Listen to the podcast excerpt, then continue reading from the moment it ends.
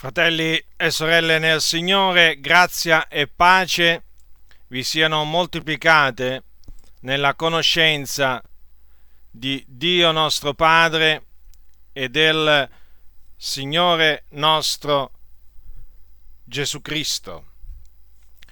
Questa sera vi trasmetterò un insegnamento concernente la giustizia di Dio vi parlerò dei premi e dei castighi. Quindi prestate attenzione perché ritengo che sia un argomento importante. Ora, la Sacra Scrittura insegna che uno degli attributi morali di Dio è la giustizia. Dio è giusto. Questo la scrittura lo afferma ripetutamente. È un Dio che odia l'iniquità, è un Dio che ama la giustizia. Il nostro Dio è un Dio che ama i giusti, ma è altresì scritto che odia tutti gli operatori di iniquità e che aborrisce l'uomo di sangue. La scrittura dice che Dio è l'Iddio delle retribuzioni questo disse Dio tramite il profeta Geremia e dice che egli non manca di rendere ciò che è dovuto.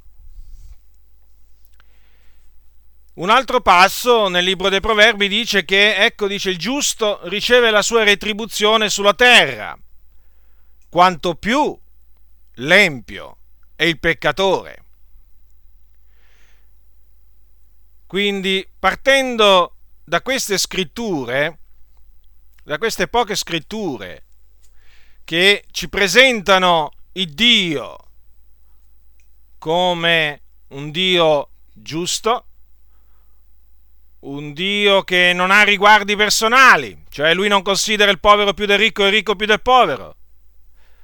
Non ha nessun riguardo personale il Signore non considera il giudeo superiore al gentile, il gentile superiore al giudeo, il savio all'ignorante o viceversa. No, perché egli è giusto. Non v'è ingiustizia di nessun genere in Dio.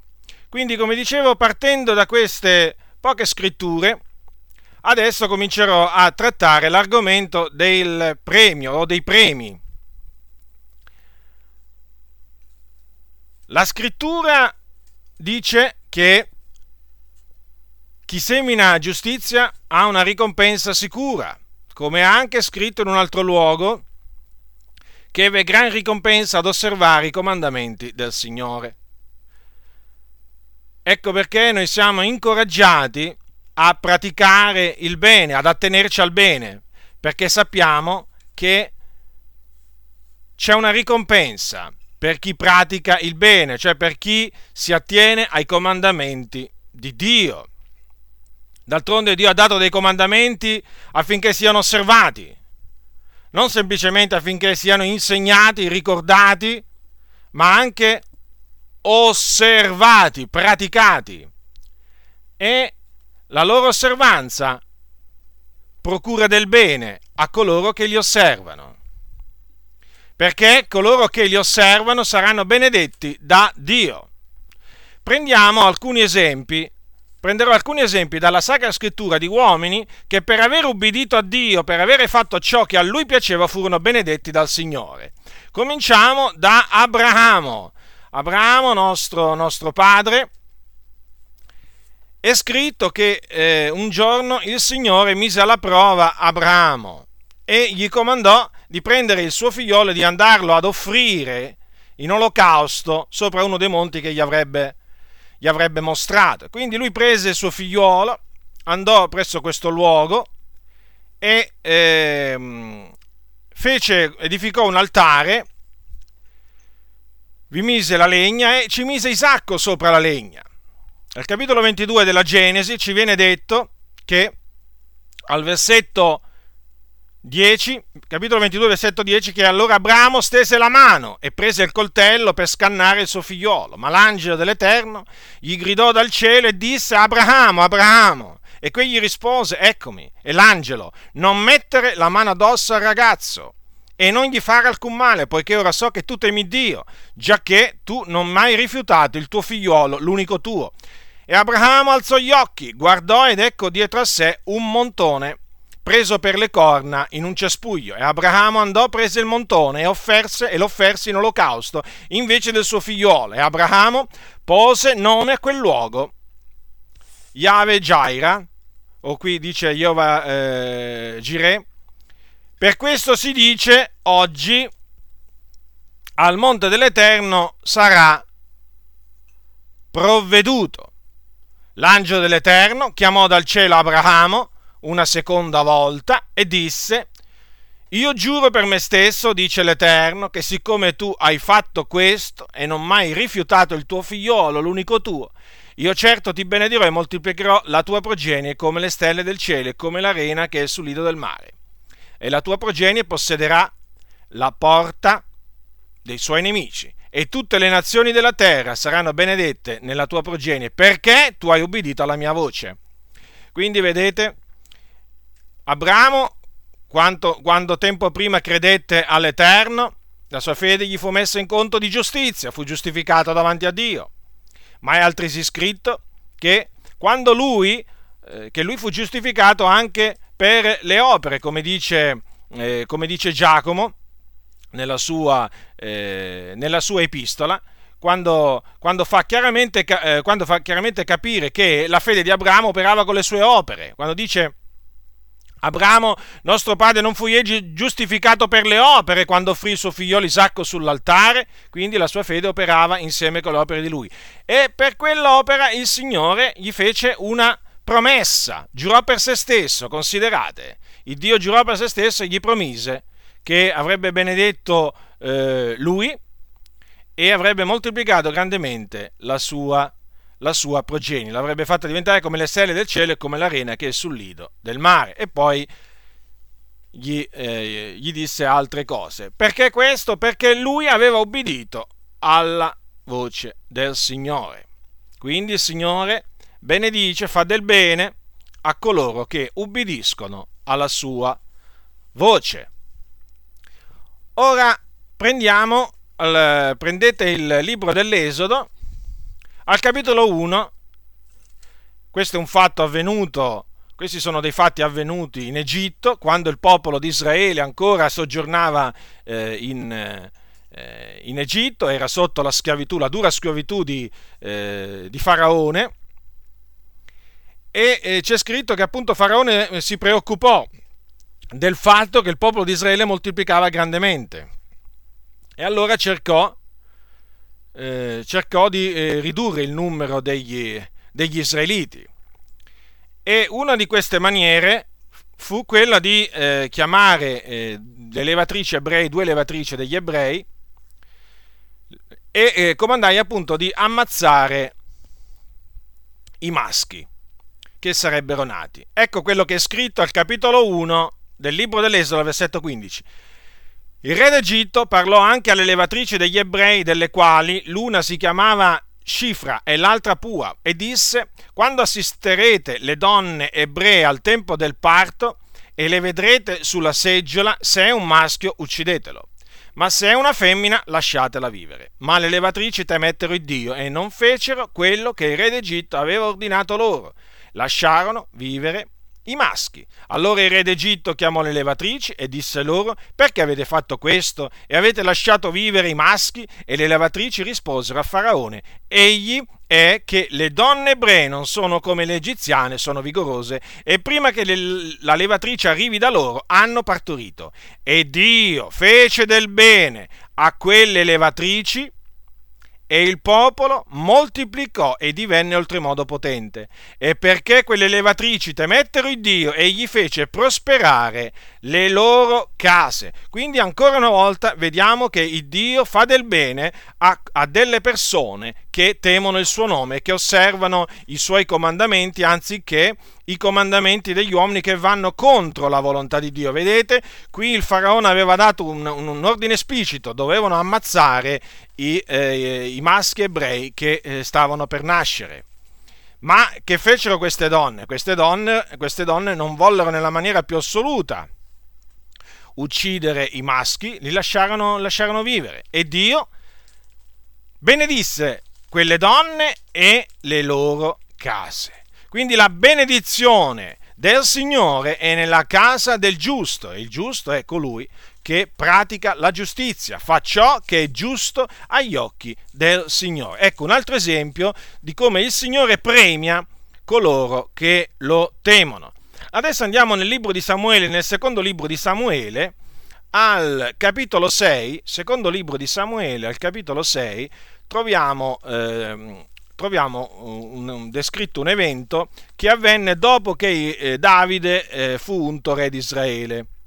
Voi sapete che il Signore rimosse eh, Saul e al suo posto eh, mise Davide. Ora, Davide, dopo che diventò eh, re di Israele, eh, pre- cosa fece?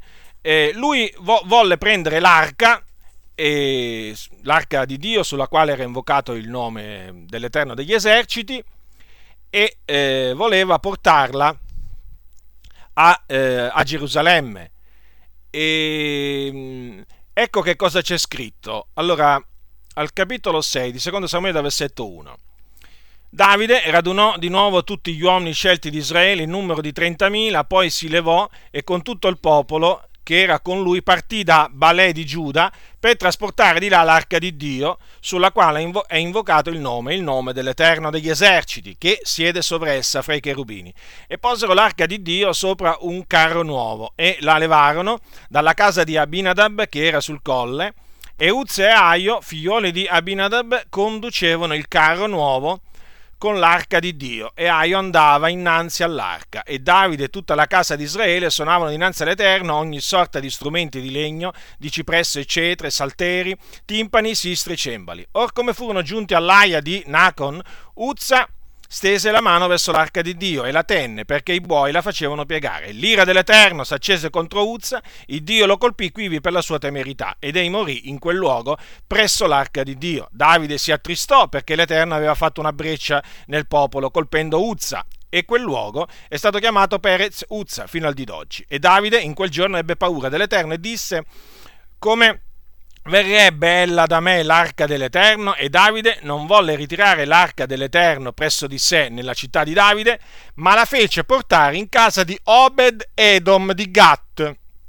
E l'arca dell'Eterno rimase tre mesi in casa di Obed Edom di Gat. E l'Eterno benedisse Obed Edom e tutta la sua casa. Allora fu detta a re Davide, l'Eterno ha benedetto la casa di Obed Edom e tutto quel che gli appartiene a motivo dell'arca di Dio. Quindi vedete ancora, uno, ancora una volta un uomo e la sua famiglia benedetti dal Signore per avere fatto qualche cosa di giusto nel suo cospetto. Certo perché il nostro Dio è un Dio che ricompensa, ricompensa a piene mani coloro che lo temono. Questi sono, sono solo alcuni esempi, naturalmente.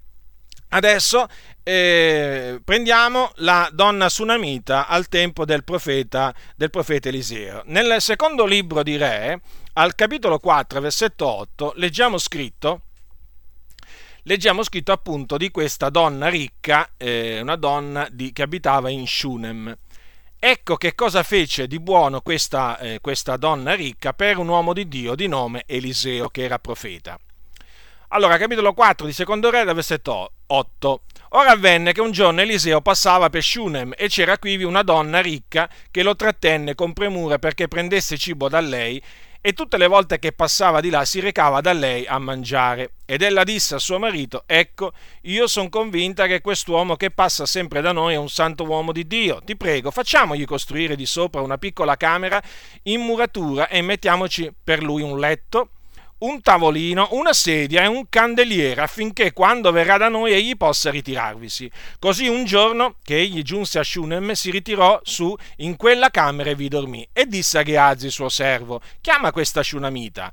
Quegli la chiamò ed ella si presentò davanti a lui ed Eliseo disse a Geazi, or dille così, ecco tu hai avuto per noi tutta questa premura, che si può fare per te? Hai bisogno che si parli per te al re o al capo dell'esercito? Ella rispose, io vivo in mezzo al mio popolo. Ed Eliseo disse, che si potrebbe fare per lei? Ghiazzi rispose, ma ella non ha figliuoli e il suo marito è vecchio. Eliseo gli disse, chiamala. Ghiazzi la chiamò ed ella si presentò alla porta ed Eliseo le disse, l'anno prossimo in questo stesso tempo tu abbraccerai un figliolo. Ella rispose, no, signor mio, tu che sei un uomo di Dio, non ingannare la tua serva. E questa donna concepì e partorì un figliolo in quel medesimo tempo, l'anno dopo, come Eliseo l'aveva detto.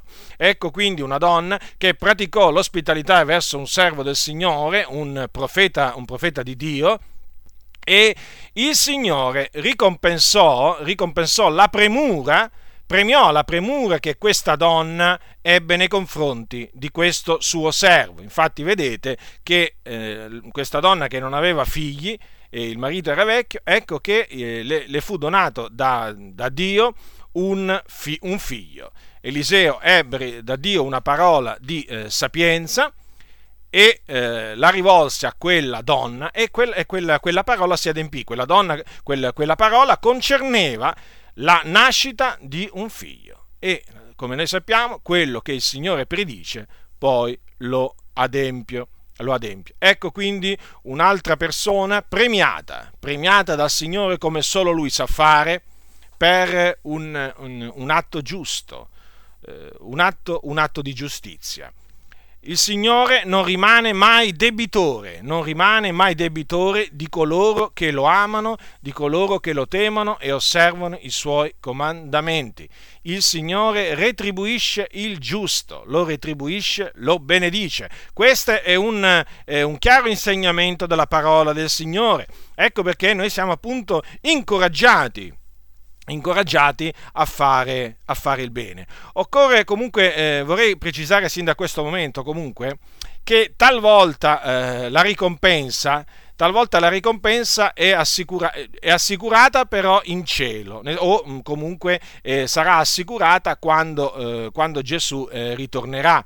Eh, questo anche va detto perché eh, perché questo è quello che insegna eh, la scrittura. Ci sono opere per, eh, per le quali eh, otterremo la ricompensa solo, solo in, quel, in, quel, giorno, ma comunque sia, comunque sia, sulla terra il giusto riceve la sua retribuzione, di questo ne dobbiamo, eh, ne dobbiamo essere certi. Ora, vediamo alcune promesse scritte nel, nel, Nuovo Testamento che concernono appunto, sono promesse di... Eh, di benedizione, promesse comunque di una ricompensa, che eh, sono trascritte nel Nuovo, nel Nuovo Testamento. Eh, allora, prendiamo, eh, prendete Matteo, Matteo capitolo 6. Ora, è Gesù che parla in questo caso e dice appunto come noi dobbiamo fare la nostra eh, elemosina eh, come noi dobbiamo eh, pregare, come noi dobbiamo digiunare, al fine di essere ricompensati o premiati da Dio. Ecco che cosa disse Gesù. Capitolo 6, Matteo, dal versetto 1. Guardatevi dal praticare la vostra giustizia nel cospetto degli uomini, per essere osservati da loro, altrimenti non avrete premio presso il Padre vostro che è nei cieli. Quando dunque fai limosina, non far suonare la tromba dinanzi a te come fanno gli ipocriti nelle sinagoghe e nelle strade, per essere onorati dagli uomini. Io vi dico in verità che cotesto è il premio che ne hanno. Ma quando tu fai limosina, non sappia la tua sinistra quel che fa la destra, finché la tua limosina si faccia in segreto, e il Padre tuo che vede nel segreto te ne darà la ricompensa. Ora, alcuni manoscritti eh, in, questo, in questo verso in questo verso e anche in altri, in altri punti um, aggiungono in palese, cioè palesemente. eh, poi allora il Signore eh, prosegue. E quando pregate non siate come gli ipocriti, poiché essi amano di fare orazione stando in piedi nelle sinagoghe e ai canti delle piazze. Ai canti delle piazze.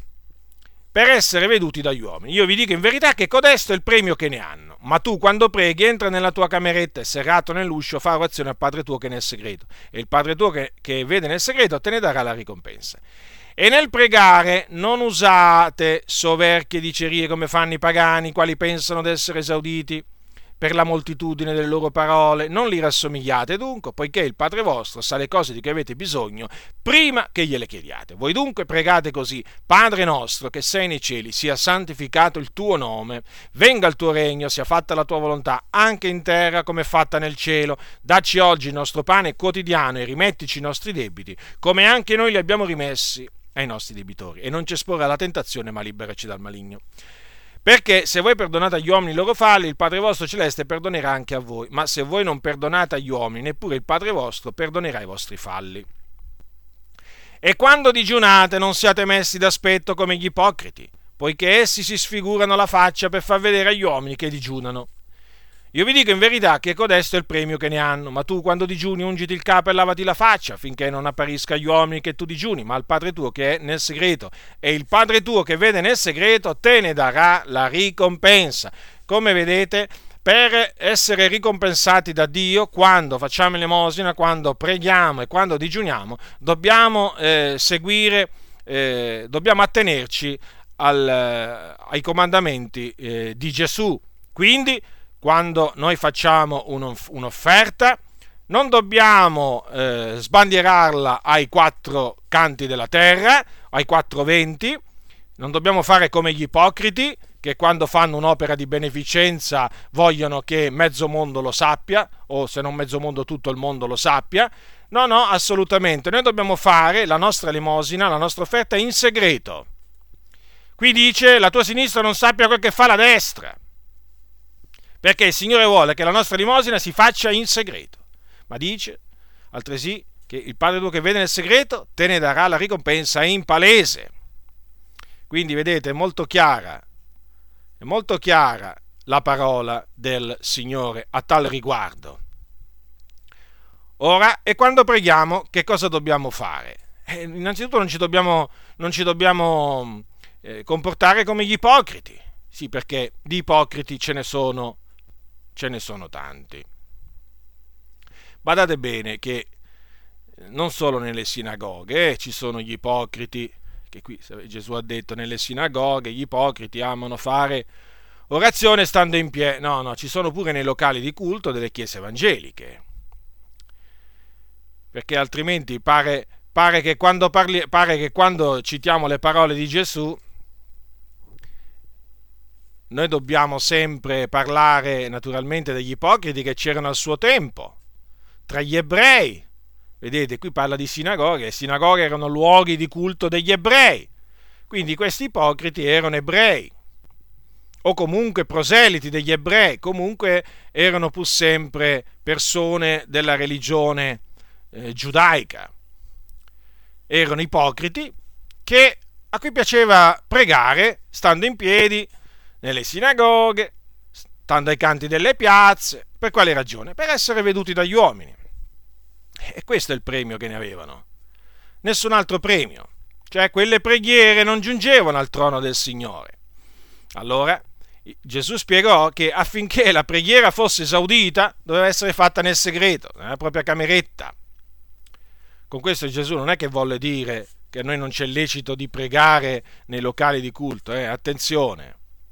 Certamente però non dobbiamo fare come quelli che amano pregare in piedi nei locali di culto, anche diciamo in ginocchio, e poi magari, eh, e questo lo fanno solo per essere guardati, poi quando sono a casa non pregano mai il Signore.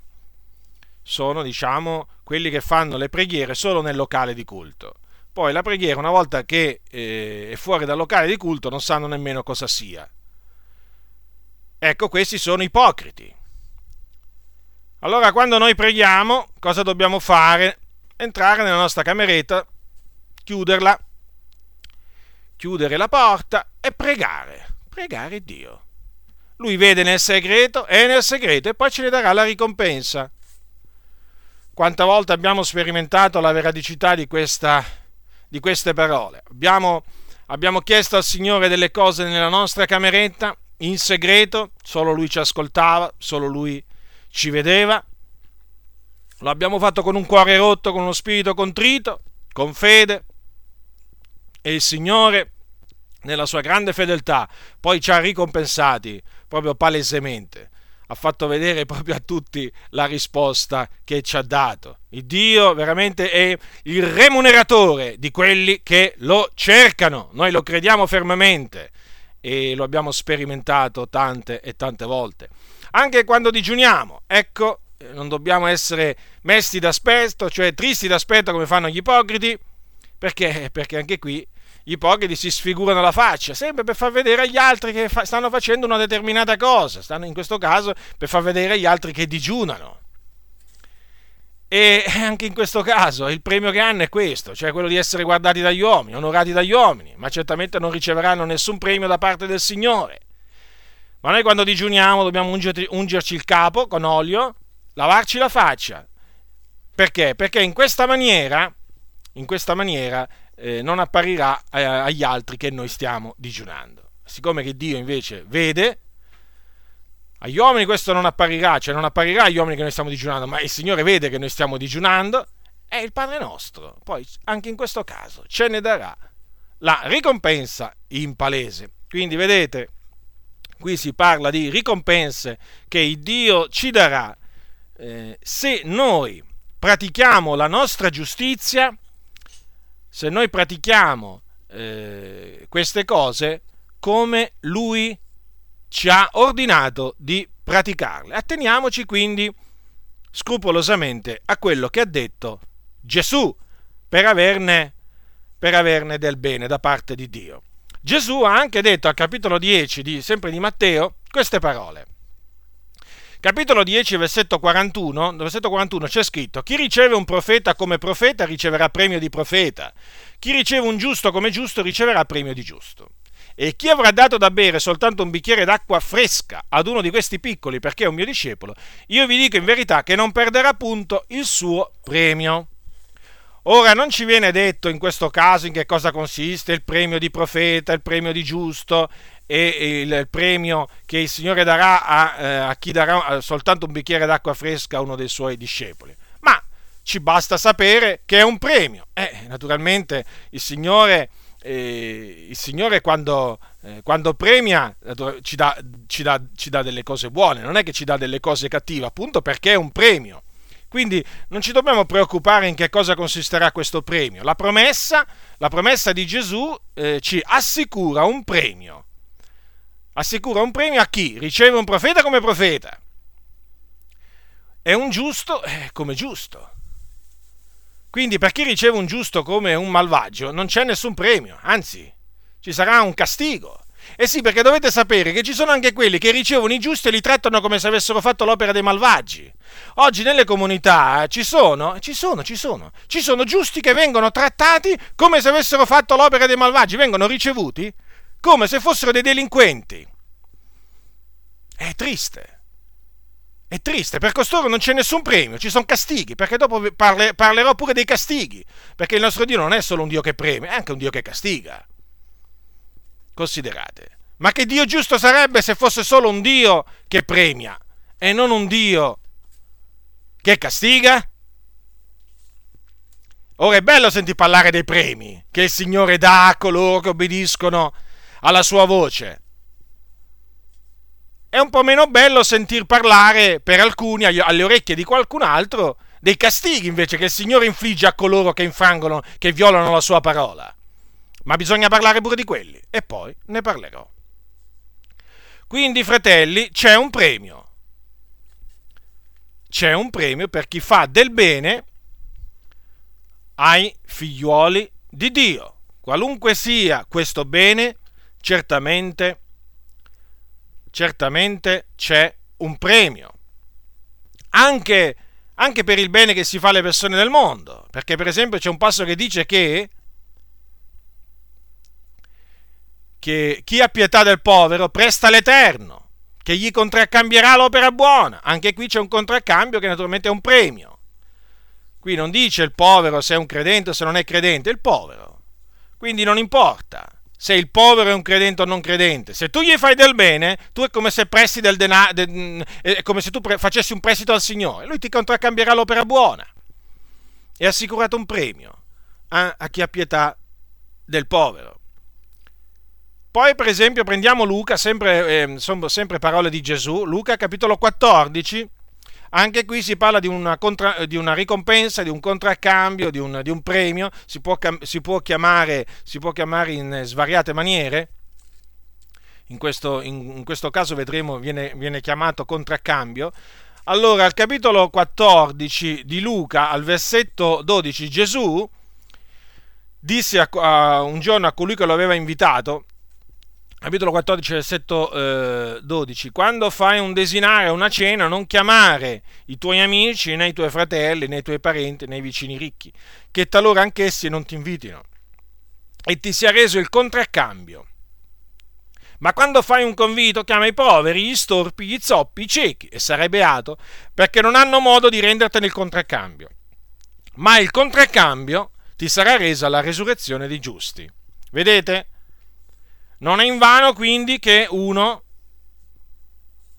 eh, invita i zoppi, i ciechi, i poveri, coloro che non hanno modo di contraccambiare l'invito. No, non è invano che si fa questo, perché vedete il Signore ha detto che il contraccambio sarà resa la resurrezione dei giusti e quindi quando Gesù ritornerà dal cielo con gloria e con potenza, perché è in quel giorno che si verificherà la resurrezione dei giusti. Infatti, come vedremo, come vedremo, è poi in quel giorno che i giusti compariranno dopo essere risuscitati davanti al tribunale di Cristo per essere ricompensati per le loro opere buone, cioè per ottenere il loro premio.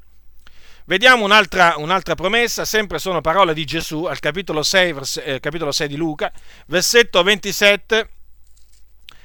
Allora, dal capitolo 6 di Luca, dal versetto 27. Ma a voi che ascoltate, io dico, amate i vostri nemici, fate del bene a quelli che vi odiano, benedite quelli che vi maledicono, pregate per quelli che vi oltraggiano.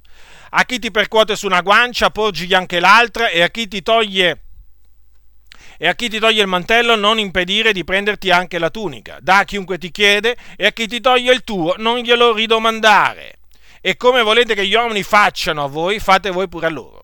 E se amate quelli che vi amano, qual grazia ve ne viene? Poiché anche i peccatori amano quelli che li amano, e se fate del bene a quelli che vi fanno del bene, qual grazia ve ne viene? Anche i peccatori fanno lo stesso, e se prestate a quelli dai quali sperate ricevere, qual grazia ne avete? Anche i peccatori prestano ai peccatori per riceverne altrettanto, ma amate i vostri nemici e fate del bene e prestate senza sperarne alcunché, e il vostro premio sarà grande e sarete figlioli dell'Altissimo, poiché egli è benigno verso gli ingrati e i, mal- e i malvagi.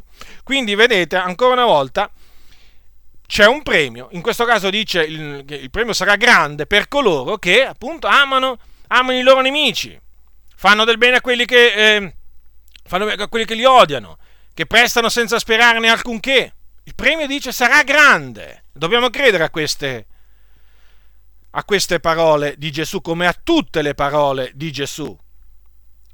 Ora, come vi ho detto, eh, come vi ho detto poco fa, quando, eh, quando ho citato le parole di Gesù, il contraccambio ti sarà reso alla risurrezione dei giusti, il premio a noi, a noi credenti sarà, ci, il premio sarà dato quando compariremo davanti al tribunale di Cristo.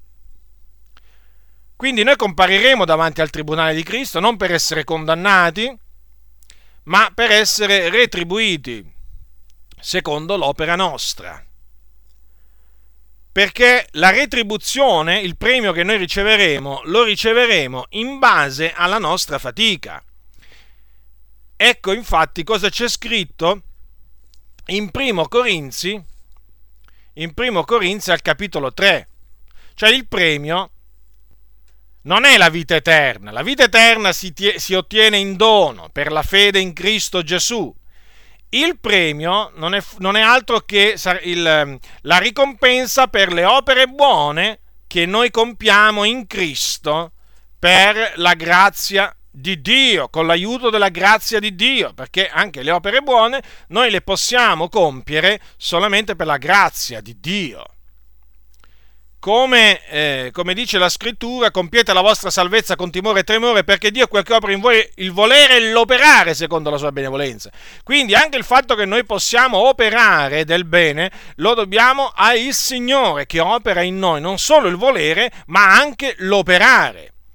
E quindi vedete il Signore nella sua grande misericordia ci ha donato la vita eterna e poi ci dà la grazia di compiere opere buone per ricevere un premio.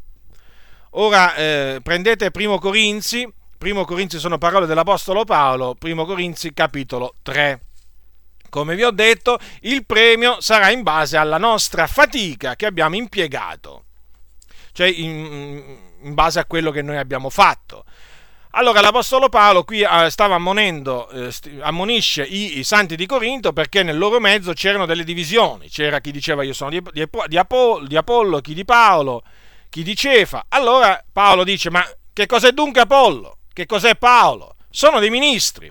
Capitolo 3, versetto 5 sono dei ministri per mezzo dei quali voi avete creduto e lo sono secondo che il Signore ha dato a ciascun di loro. Io ho piantato, Apollo ha annaffiato, ma è Dio che ha fatto crescere, talché né colui che pianta né colui che annaffia sono alcunché, ma è Dio che fa crescere tutto. Ora colui che pianta e colui che annaffia sono una medesima cosa, ma ciascuno riceverà il proprio premio secondo la propria fatica. Vedete?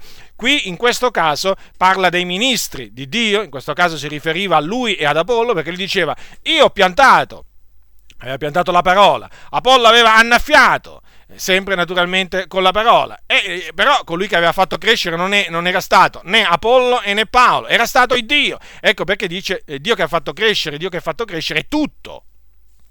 Ora, eh, però che cosa, dice, eh, che cosa dice l'Apostolo Paolo? Che ognuno, cioè ognuno dei collaboratori di Dio, sa, riceverà il proprio premio in base alla, alla propria fatica. Quindi chi più ha faticato nel Signore avrà, chi più ha faticato, più grande sarà il premio che riceverà. Chi meno ha faticato, meno, eh, meno, me, meno grande sarà il, il, il premio. Eh, naturalmente Dio è giusto.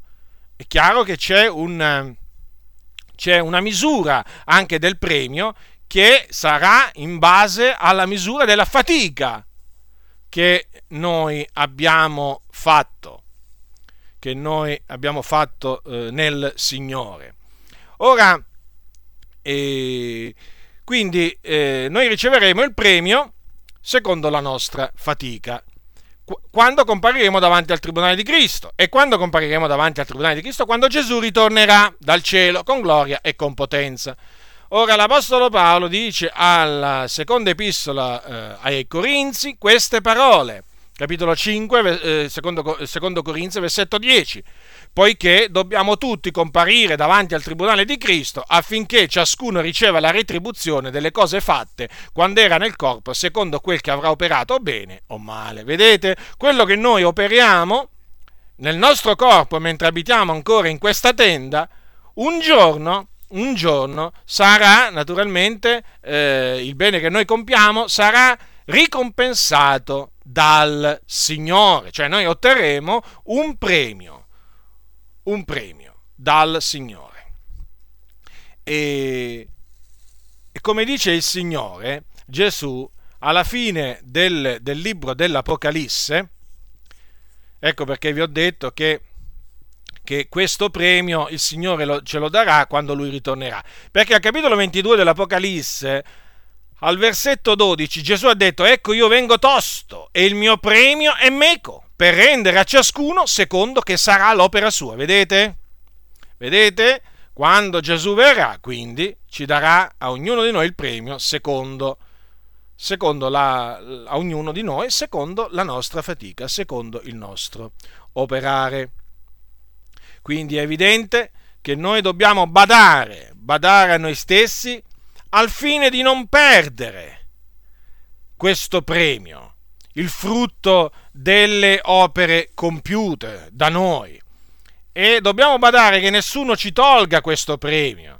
Come diceva, eh, come diceva l'Apostolo Paolo ai Colossesi, l'Apostolo Paolo mise in guardia i santi di Colosse dicendo, capitolo 2 di Colossesi versetto 18, nessuno a suo talento vide fraudi dal vostro premio per via di umiltà e di culto degli angeli, affidandosi alle proprie visioni, gonfiato di vanità dalla sua mente carnale e non attenendosi al capo dal quale tutto il corpo, ben fornito e congiunto insieme per via delle giunture e articolazioni, prende l'accrescimento che viene da Dio.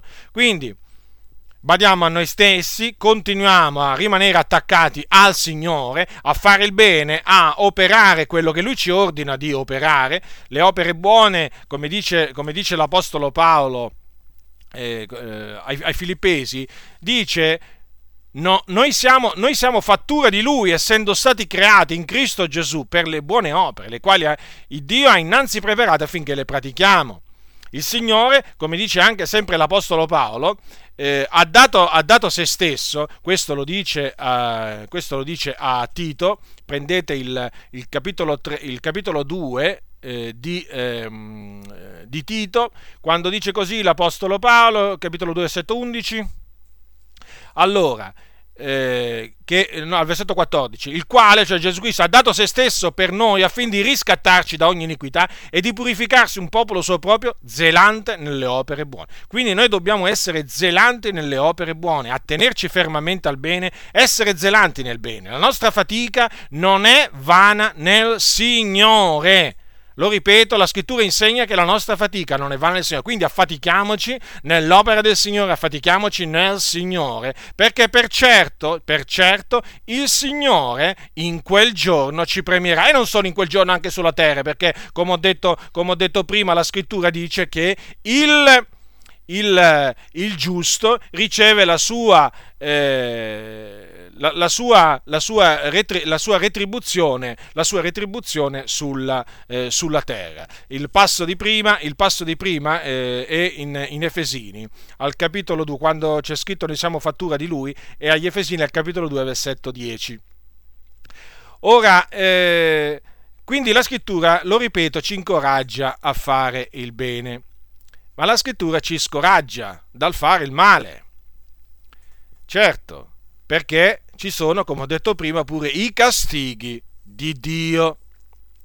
Ora già qualcuno, io già eh, immagino che già qualcuno comincia, comincia a storcere il naso, comincia a muovere la bocca in maniera strana, comincia a bisbigliare qualche cosa, perché quando alcuni cominciano a sentire il termine castigo, gli prudono gli orecchi, cominciano a, frem- cominciano a fremere dentro di loro perché non sopportano sentir parlare dei castighi di Dio. Loro vorrebbero, ci sono credenti che vogliono sempre sentir parlare del premio, delle benedizioni di Dio, della fedeltà di Dio, della misericordia di Dio ma dei, dei castighi di Dio proprio non ne vogliono sentire parlare. Ma io invece ve ne voglio, ve ne voglio parlare, ve ne voglio parlare perché, eh, perché eh, fanno, parte, fanno parte del modo d'agire di Dio. Ora, come eh, ho detto all'inizio, il nostro Dio, l'Iddio delle retribuzioni, non manca di rendere ciò che è dovuto. Quindi, se al giusto non manca di rendere il premio, siate certi che all'empio non manca di castigarlo. Perché? Perché la scrittura dice nei profeti che l'Eterno, ascoltate, ascoltate quello che dice la Sacra Scrittura e il profeta Naum. Il profeta Naum dice L'Eterno, capitolo 1, versetto 3, l'Eterno è lento all'ira e grande in forza, ma non tiene il colpevole per innocente. Il Dio quindi non terrà il malvagio per innocente. Perché è giusto il Signore. Sulla terra succede che degli uomini lasciano o, fa, o fanno sì che dei malvagi rimangano impuniti. Ci sono dei giudici corrotti che fanno sì che dei malvagi la facciano franca e che quindi scampano alla, al giudicio di quel, alla condanna di quel tribunale, meritevoli di condanna, però questi giudici assolvono. Chi assolvono? Assolvono il colpevole. Ma così non è col Signore, perché Dio è un giusto giudice. E come dice qua, non tiene il colpevole per innocente. Quindi, davanti a Dio, il colpevole non la fa franca. Ripeto, non la fa e non la farà mai franca, a prescindere che sia un suo figliolo o uno di fuori, cioè uno che non è un suo figliolo, perché Dio non ha riguardi personali. Il colpevole è colpevole. Ora vi citerò, vi citerò anche qui alcuni esempi di castighi, punizioni inflitte da Dio nella sua giustizia per dei misfatti compiuti.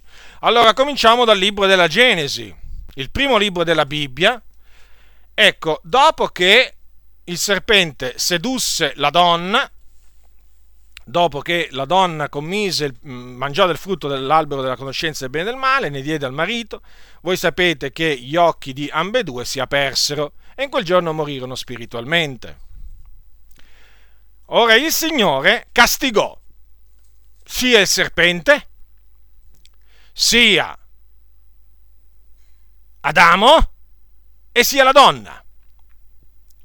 È scritto chiaramente al capitolo 3 della Genesi capitolo 3, versetto 14. Allora l'Eterno, il Dio, disse al serpente, perché hai fatto questo, sì maledetto fra tutto il bestiame e fra tutti gli animali dei campi, tu camminerai sul tuo ventre e mangerai polvere tutti i giorni della tua vita. E io porrò inimicizia fra te e la donna e fra la tua progenie e la progenie di lei. Questa progenie ti schiaccerà il capo e tu le ferirai il calcagno. Quindi questa è la punizione che Dio inflisse al serpente. Poi alla donna disse, io moltiplicherò grandemente le tue pene e i dolori della tua gravidanza, con dolore partorirai figlioli. I tuoi desideri si volgeranno verso il tuo marito ed egli dominerà su te. E quindi adesso andiamo ad Adamo.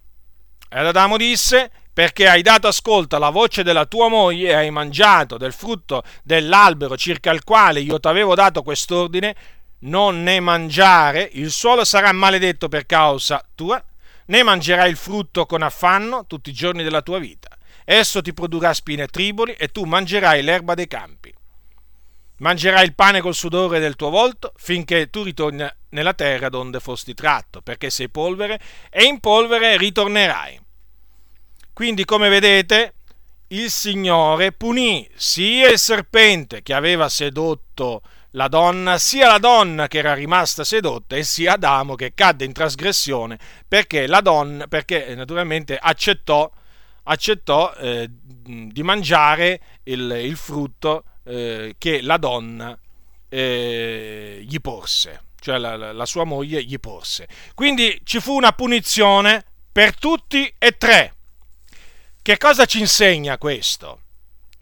Che Dio Naturalmente in quel caso il serpente era un, eh, un animale, un vero e proprio animale, e, e, fu il diavolo naturalmente a parlare tramite eh, quel, quel serpente che il Signore punisce chi seduce e anche chi viene sedotto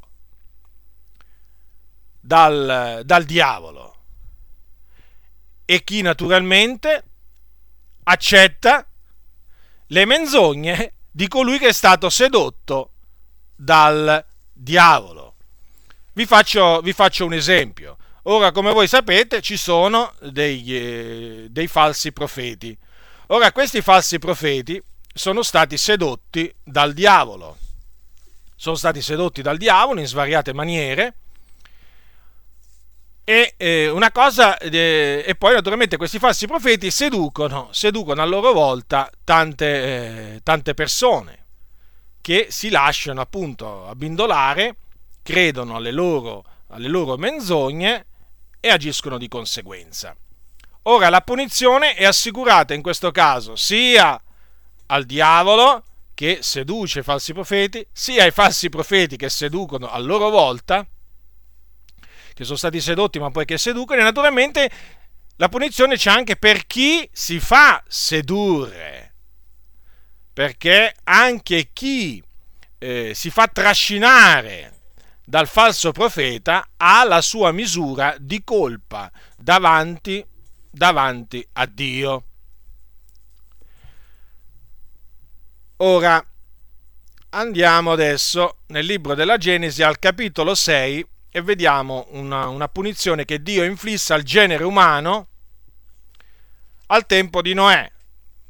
Mi riferisco al diluvio. Ora la scrittura dice al capitolo 6, versetto 5, l'Eterno vide che la malvagità degli uomini era grande sulla terra e che tutti i disegni del pensiero del cuore loro nel loro cuore non erano altro che male in ogni tempo e l'Eterno si pentì d'avere fatto l'uomo sulla terra e se ne addolorò in cuor suo. L'Eterno disse io sterminerò di sulla faccia della terra l'uomo che ho creato, dall'uomo al bestiame, ai rettili, agli uccelli dei cieli, perché mi pento d'averli fatti. Ma Noè trovò grazia agli occhi dell'Eterno. Quindi il Signore, disgustato dalla condotta empia degli uomini al tempo di Noè, decretò decretò di riversare la sua ira su quella generazione malvagia e mandando un diluvio, mandando un diluvio che avrebbe fatto morire tutti gli uomini, tranne Noè, quelli che appunto eh, della sua famiglia, e naturalmente non solo, eh, non solo gli uomini, ma anche tutte le bestie. E anche qui, tranne le bestie che il Signore poi fece arrivare a Noè e che entrarono dentro l'arca, perché il Signore, per mettere in salvo, per far scampare Noè e la sua famiglia eh, al, al, diluvio, gli, gli, comandò di costruire un'arca. E Noè ubbidì al Signore e per la sua fede eh, appunto condannò il mondo, il mondo d'allora. Noè costruì l'arca, poi eh, dopo che l'arca fu eh, terminata, eh, lui eh, entrò con la sua famiglia dentro l'arca, tutti gli animali anche che il Signore gli aveva, eh, gli aveva comandato entrarono dentro, eh, dentro l'arca. E poi lo, il Signore lo chiuse a Noè dentro l'arca ed ecco che cosa c'è scritto adesso riguardo che al capitolo 7, versetto 17, il diluvio venne sopra la terra per 40 giorni e le acque crebbero e sollevarono l'arca che fu levata in alto ed in sulla terra e le acque ingrossarono e crebbero grandemente sopra la terra e l'arca galleggiava sulla superficie delle acque. Poi al versetto 23 dice così, eh, anzi dal versetto allora eh, 21 e, per, e perì ogni carne che si muoveva sulla terra, uccelli, bestiame, animali selvatici, rettili d'ogni sorta, striscianti sulla terra e tutti gli uomini. Tutto quello che era sulla terra asciutta ed aveva alito di vita nelle sue narici morì, e tutti gli esseri che erano sulla faccia della terra furono sterminati dall'uomo fino al bestiame dall'uomo fino al bestiame, ai rettili, agli uccelli del cielo, furono sterminati di sulla terra, non scampò che Noè con quelli che erano con lui nell'arca, e le acque rimasero alte sopra la terra per 150 giorni. Oh, ora, ecco la giustizia di Dio manifestata, con un terribile castigo, un terribile giudizio che cadde sopra quella generazione. Fu un diluvio universale, cioè un diluvio che si estese a tutto, eh, a tutto il globo terrestre scamparono veramente solo Noè e quelli, di, e quelli della sua famiglia. Poche anime, poche anime. E naturalmente eh, tra gli animali solo quelli che erano dentro l'arca. Considerate, considerate che castigo tremendo che Dio inflisse a quella generazione. Un castigo. D'altronde il Signore è colui che giudica i popoli. Ora, quindi in questo caso il Dio punì gli uomini con un diluvio, con l'acqua ma ci sono casi in cui il Signore usa altri fenomeni, fenomeni chiamiamoli atmosferici, chiamiamoli così, o comunque fenomeni naturali, va, chiamiamoli, li chiamerò così. Perché naturalmente la natura è al suo servizio, tutto è al suo servizio e lui, il Signore, si usa di quello che vuole lui per, per esercitare i suoi giudizi, per abbattere i suoi giudizi sugli empi. Per esempio, eh, in questo caso eh, le acque, ma ci sono casi in cui il Signore ha eh, mandato un terremoto. Perché, terre- perché, vengono i terremoti? I, i terremoti non solo, non solo che è una manifestazione della giustizia di Dio, perché dice il profeta che per l'ira di Dio trema la terra. Gli scienziati, voi sapete, ogni volta che c'è un terremoto danno una spiegazione. È successo perché così, è successo perché cos'ha. Naturalmente non, non, non vengono mai a dirvi che è successo perché Dio è indignato contro questo mondo malvagio e manda, eh, manda, i terremoti. I terremoti sono un giudizio di Dio. Sono dei giudizi di Dio perché eh, la scrittura lo dice che per la sua ira trema la terra. Ai giorni di Reuzia ci fu un grande terremoto. Quel terremoto venne perché il popolo era malvagio e Dio fece tremare la terra sotto i piedi dei malvagi. Quindi anche i terremoti sono dei giudizi di Dio, non importa di che entità. E poi ci sono per esempio i fulmini. Anche, anche dei fulmini Dio si usa, eh, si usa per castigare le persone. Perché la Bibbia dice che Dio si riempie le sue mani di fulmini e li lancia contro i suoi avversari. Considerate. È scritto in Giobbe questo. Li lancia contro i suoi avversari. Quante volte avete sentito che delle persone sono strabanzate morte a terra? O, o, o, se non sono morte, sono rimaste paralizzate o comunque gravemente danneggiate nel corpo, nella mente, per un fulmine che gli si è abbattuto all'improvviso su, su, contro di loro. Ecco, sappiatelo, quelli sono dei giudizi, quelli sono dei giudizi di Dio. Non c'è l'ombra del dubbio a tal riguardo. La scrittura, ricordatevi, non può essere annullata. Quello che dice è verità. Quindi, e poi anche la grandine. Quando, quando il Dio vuole flagellare eh, una parte del territorio di questa nazione o di un'altra nazione con la grandine, lo fa, lo fa a suo piacimento talvolta manda, manda grandine anche che sono veramente grosse, grossi chicchi di grandine, quanto una mela, anche più grande talvolta. Sono giudizi di Dio, un po' come la grandine che il Signore mandò in Egitto per eh, castigare eh, Faraone e gli egiziani che non, volevano, che non volevano lasciare andare il popolo di Israele.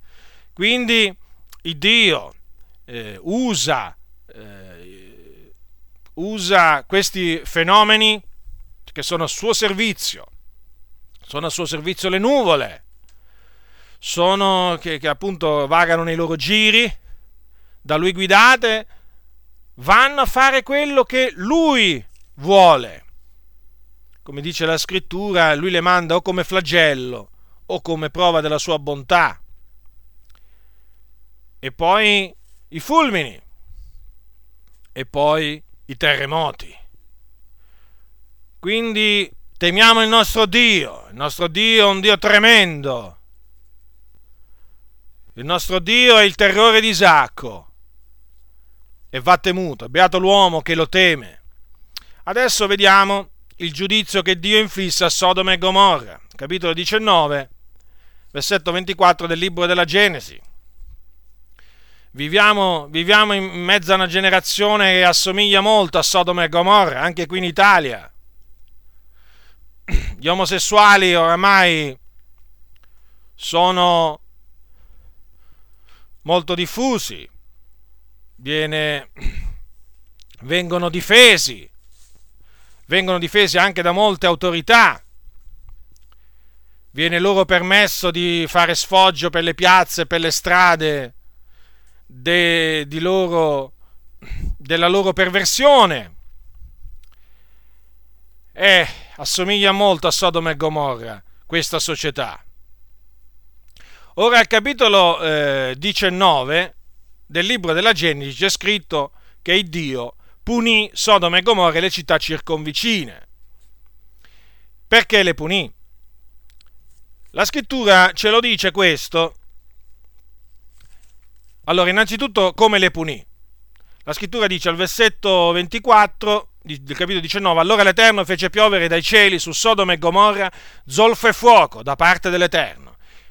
Ed egli distrusse quelle città e tutta la pianura e tutti gli abitanti delle città e quanto cresceva sul suolo. Quindi quelle città furono ridotte in polvere, non ci sono, eh, non ci sono mm, resti di queste città proprio perché furono ridotte, ridotte in polvere, in cenere. Quindi perché furono, eh, furono tolte di mezzo dall'Iddio degli eserciti? perché erano città piene di iniquità. Ecco che cosa leggiamo nell'epistola di Giuda. Dice così, versetto 7, nello stesso modo Sodome e Gomorra e le città circonvicine, essendosi abbandonate alla fornicazione nella stessa maniera di costoro ed essendo andate dietro a vizi contro natura, sono poste come un esempio, portando la pena ad un fuoco eterno. Quindi qua si parla di fornicazione e vizi contro natura eh, per vizi contro nature si intendono naturalmente atti compiuti tra, eh, tra, uomini e uomini e donne e donne. Quelli sono vizi contro natura, passioni infame, passioni infami sono. Quelle non sono manifestazioni d'amore che appunto un uomo è libero di fare verso un altro uomo o una donna verso un'altra donna. Quelle la scrittura le chiama atti iniqui, cose abominevoli, passioni infami. E poi la fornicazione. Fornicazione è il rapporto tra uomo e donna eh, che non sono sposati. Anche questo, naturalmente, oggigiorno la fornicazione è incoraggiato. Guai oggi se i giovani non praticano la fornicazione, sembra quasi un dovere oggi. Eh sì, perché devono fare le loro esperienze prima del matrimonio. Questo è falso. È peccato la fornicazione, è un peccato davanti al Signore, perché il rapporto, il rapporto carnale è lecito solo tra marito e moglie. Il rapporto carnale non è lecito tra fidanzati, non è lecito tra amici, ma solo tra marito e moglie. I fornicatori compiono qualcosa di abominevole nel cospetto del Signore sono sotto la condanna divina perché sono dati appunto a qualcosa che è contrario alla volontà di Dio per l'uomo. La scrittura dice l'uomo lascerà suo padre e sua madre, si unirà a sua moglie e due diventeranno una sola carne.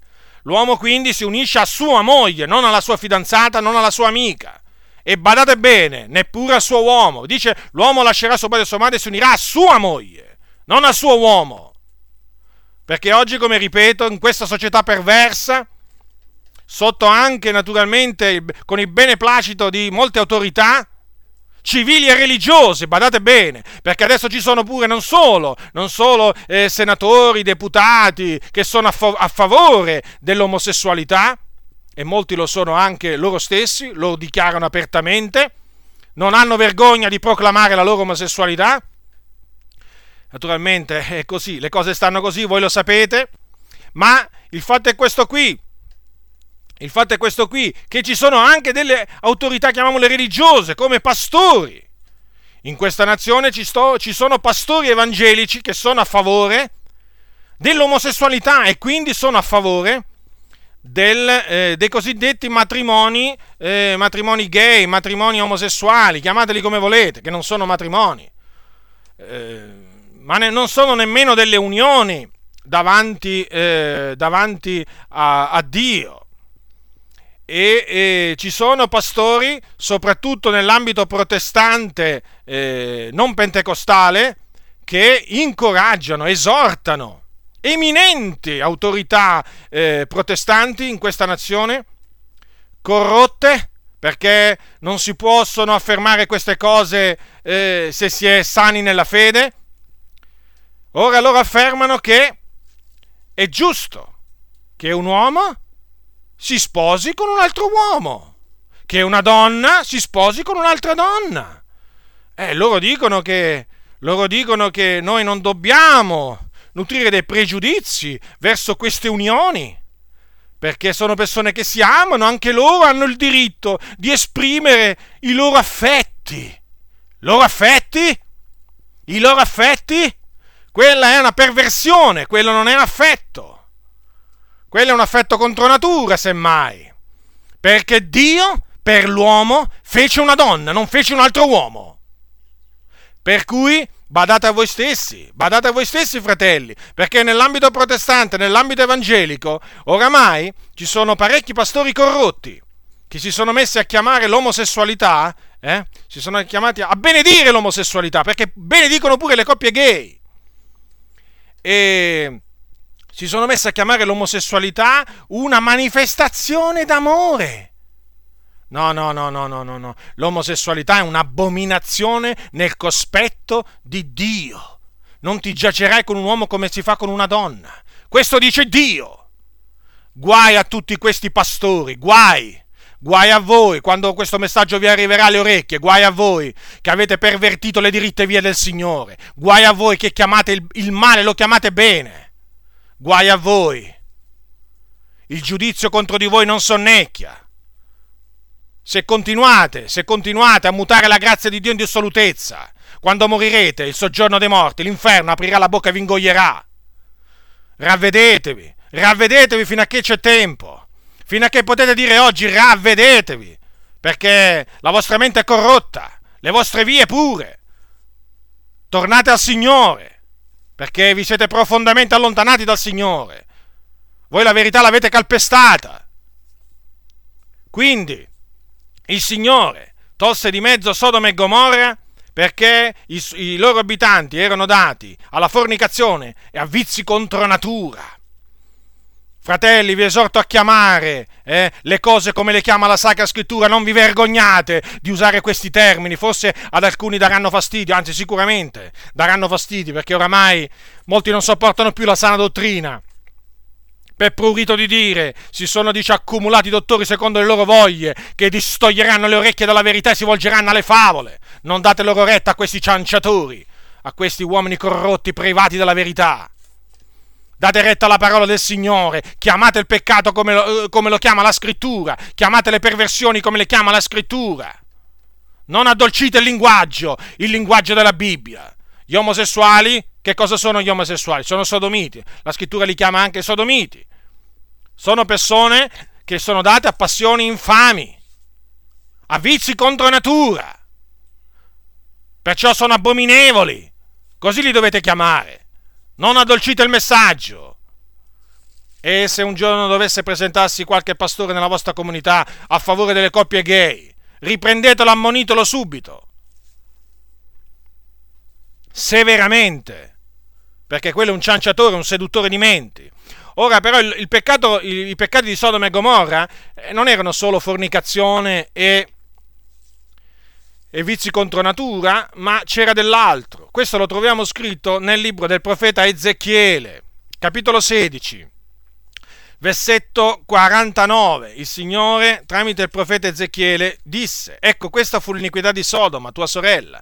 Lei e le sue figliole vivevano nell'orgoglio, nell'abbondanza del pane e nell'ozio indolente, ma non sostenevano la mano dell'afflitto e del povero. Erano altezzose e commettevano abominazioni nel mio cospetto, perciò le feci sparire quando vidi ciò. Quindi vedete erano anche abitanti, quelli di quelle città, che erano nell'abbondanza, però non facevano parte dei loro beni ai poveri.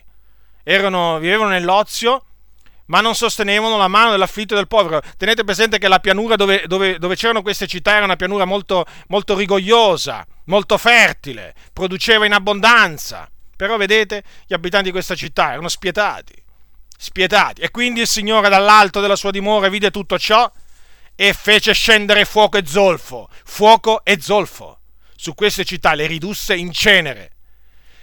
E questo l'ha fatto, come dice, come dice il Signore tramite, tramite l'Apostolo Pietro. Ascoltate quello che dice, quello che dice il Signore capitolo 2 di secondo Pietro al versetto 6 e se riducendo in cenere le città di Sodoma e Gomorra le condannò alla distruzione perché servissero d'esempio a quelli che in avvenire vivrebbero empiamente. Vedete? Il castigo che Dio riversò inflisse a Sodoma e Gomorra, il Dio lo fece affinché servisse d'esempio, queste città servissero d'esempio. A chi? A quelli che in avvenire vivrebbero empiamente ma purtroppo però a tanti non servono proprio d'esempio. Proprio. Gli dici guarda che, guarda che il Signore fece fare questa fine a Sodoma e Gomorra. Non gli importa proprio niente, ma verrà il giorno. verrà il giorno in cui il Signore, come riversò la sua ira sugli abitanti di quelle città, così riverserà la sua ira sugli empi, su quelli che vivono empiamente. E allora sarà troppo tardi per costoro. E allora sarà troppo tardi. Ecco quindi, affinché servissero d'esempio.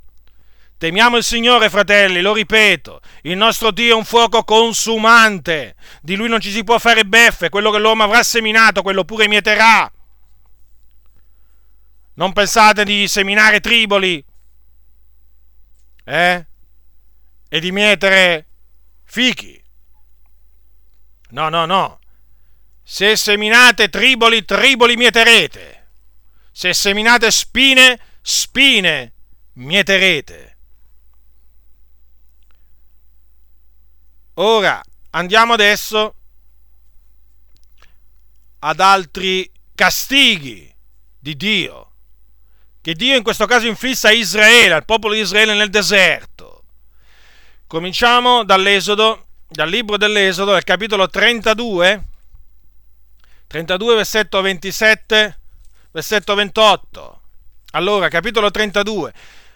Allora Mosè era salito per ordine di Dio sul monte Sinai dove era rimasto per diverso tempo, dove il Signore gli aveva dato, eh, aveva inciso i suoi comandamenti su delle tavole. Le tavole erano eh, opera di Dio, la scrittura era scrittura di Dio. E, ehm, e dopo che il Dio eh, diede, mh, mm, diede, questi comandamenti a, eh, a Mosè, o comunque mentre Mosè era sul monte, il popolo abbandonò l'Eterno, la rocca della loro salvezza, l'Iddio che li aveva tirati fuori, li aveva liberati dalla mano di Faraone, dalla dura schiavitù, una, una schiavitù secolare. Il Signore li aveva liberati con potente braccio, li aveva proprio tirati fuori da quella fornace di ferro, li aveva condotti nel deserto, li aveva condotti al monte Sinai, al monte che è chiamato Monte di Dio, e là il Signore era apparso sul monte, la sua gloria era, era disceso sul monte Sinai, la sua gloria era apparsa a tutto il popolo, aveva pure fatto sentire la sua voce tuonante al popolo, aveva chiamato Mosè sul monte per, dargli, per parlargli per dargli la legge. Quindi il Signore diede la, la legge al popolo tramite Mosè. Ma mentre Mosè era sul monte, avvenne questo capitolo 32 dell'Esodo. Ora il popolo, vedendo che Mosè tardava a scendere dal monte, si radunò intorno ad Aaron e gli disse, orsù, facci un Dio che ci vada dinanzi, poiché quanto a Mosè, a quest'uomo che ci ha tratto dal paese d'Egitto, non sappiamo che ne sia stato. E Aaron rispose loro, staccate gli anelli d'oro che sono agli orecchi delle vostre mogli dei vostri figlioli e delle vostre figliuole e portatemeli. E tutto il popolo si staccò dagli orecchi gli anelli d'oro e li portò ad Aronne, il quale li prese dalle loro mani e dopo averne cesellato il modello, ne fece un vitello di getto. E quelli dissero, o Israele, questo è il tuo Dio che ti ha tratto dal paese d'Egitto. Quando Aronne vide questo, eresse un altare davanti ad esso e fece un bando che diceva: Domani sarà festa in onore dell'Eterno. E l'indomani quelli si levarono di buon'ora, offrirono olocausti e recarono dei sacrifici di azioni di grazia. Il popolo si adagiò per mangiare e bere e poi si alzò per divertirsi. Quindi allora il Signore dopo disse a Mosè di scendere perché il popolo si era corrotto, gli disse che l'avrebbe distrutto. Ma Mosè stette sulla breccia, intercedette presso il Dio per quel popolo ostinato di cuore. E il Signore, e il Signore, nella sua grande misericordia, si pentì del male che aveva detto di fare al suo popolo. Mosè scese, Mosè scese, e quando arrivò al campo, vide il vitello, le danze, perché naturalmente festeggiavano, danzavano, i ribelli, e l'ira di Mosè si infiammò e gettò dalle mani le tavole e le spezzò a piede del monte. Poi prese il vitello che quelli avevano fatto, lo bruciò col fuoco, lo ridusse in polvere, sparse la polvere sull'acqua e la fece bere ai figli di Israele. Poi riprese Aronne che aveva lasciato sfrenare il popolo. Pensate che Dio voleva pure mettere a morte Aronne, ma Mosè anche in questo caso pregò il Dio per Aronne. Questo è scritto nel, in, un altro, in, un altro, libro della legge di Mosè, che Mo, Mosè pregò per Aronne. E il Signore non punì Aronne perché in risposta alla, alla, supplica, alla supplica di Mosè. Quindi Mosè riprese Aronne e poi al capitolo al, sempre al, al, capitolo 32, versetto 25 è scritto, quando Mosè vide che il popolo era senza freno e che Aaron lo, lo aveva lasciato sfrenarsi esponendolo all'obbrobbo dei suoi nemici, si fermò all'ingresso del campo e disse, chiunque per l'Eterno venga a me. E tutti i figlioli di Levi si radunarono presso a lui. Ed egli disse loro, così dice l'Eterno, l'Iddio di Israele, ognuno di voi si metta la spada al fianco, passate e ripassate nel campo da una porta all'altra adesso e ciascuno uccide il fratello, ciascuno l'amico, ciascuno il vicino. I figlioli di Levi eseguirono l'ordine di Mosè, in quel giorno caddero circa 3.000 uomini. Vedete? Il Dio punì gli idolatri, punì gli idolatri, fece sterminare migliaia di israeliti perché si erano dati all'idolatria.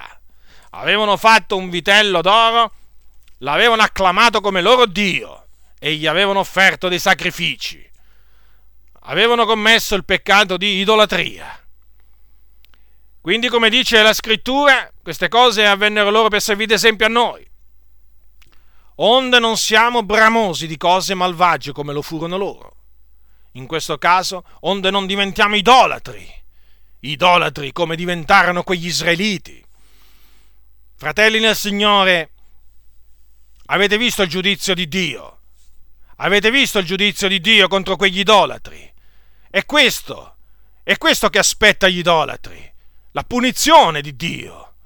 Perché gli idolatri danno la lode e la gloria che appartiene solo a Dio, la danno a delle cose inanimate, a delle creature, a dei pezzi di gesso, a dei pezzi di, di, di legno, a dei pezzi, a dei pezzi di ferro, di rame, non importa di che materiale siano fatti.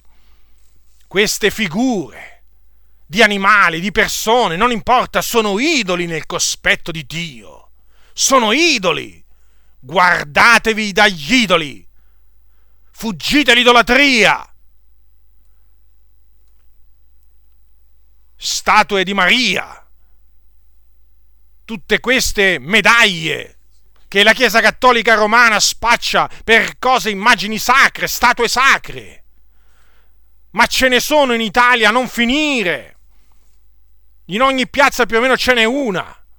Nicchie di tutti i generi, di tutte le, le, le misure. Con questa figura femminile, soprattutto con, figura, con questa figura femminile che spacciano per la Madonna di questo, per la Madonna di quell'altro. Questi sono idoli nel cospetto di Dio. Sono cose abominevoli che Dio detesta. Il culto che viene reso a queste immagini, cosiddette immagini statue sacre è idolatria, fratelli fuggite ogni servizio che viene reso a questi idoli. Fuggite ogni servizio, ogni forma di culto, non importa come viene chiamato, non importa in che termini. Viene, viene, viene promosso, viene diffuso. No, no, no, no. Sono cose in abominio a Dio. Chi si dà all'idolatria si attira l'ira di Dio, perché anche per l'idolatria viene l'ira di Dio.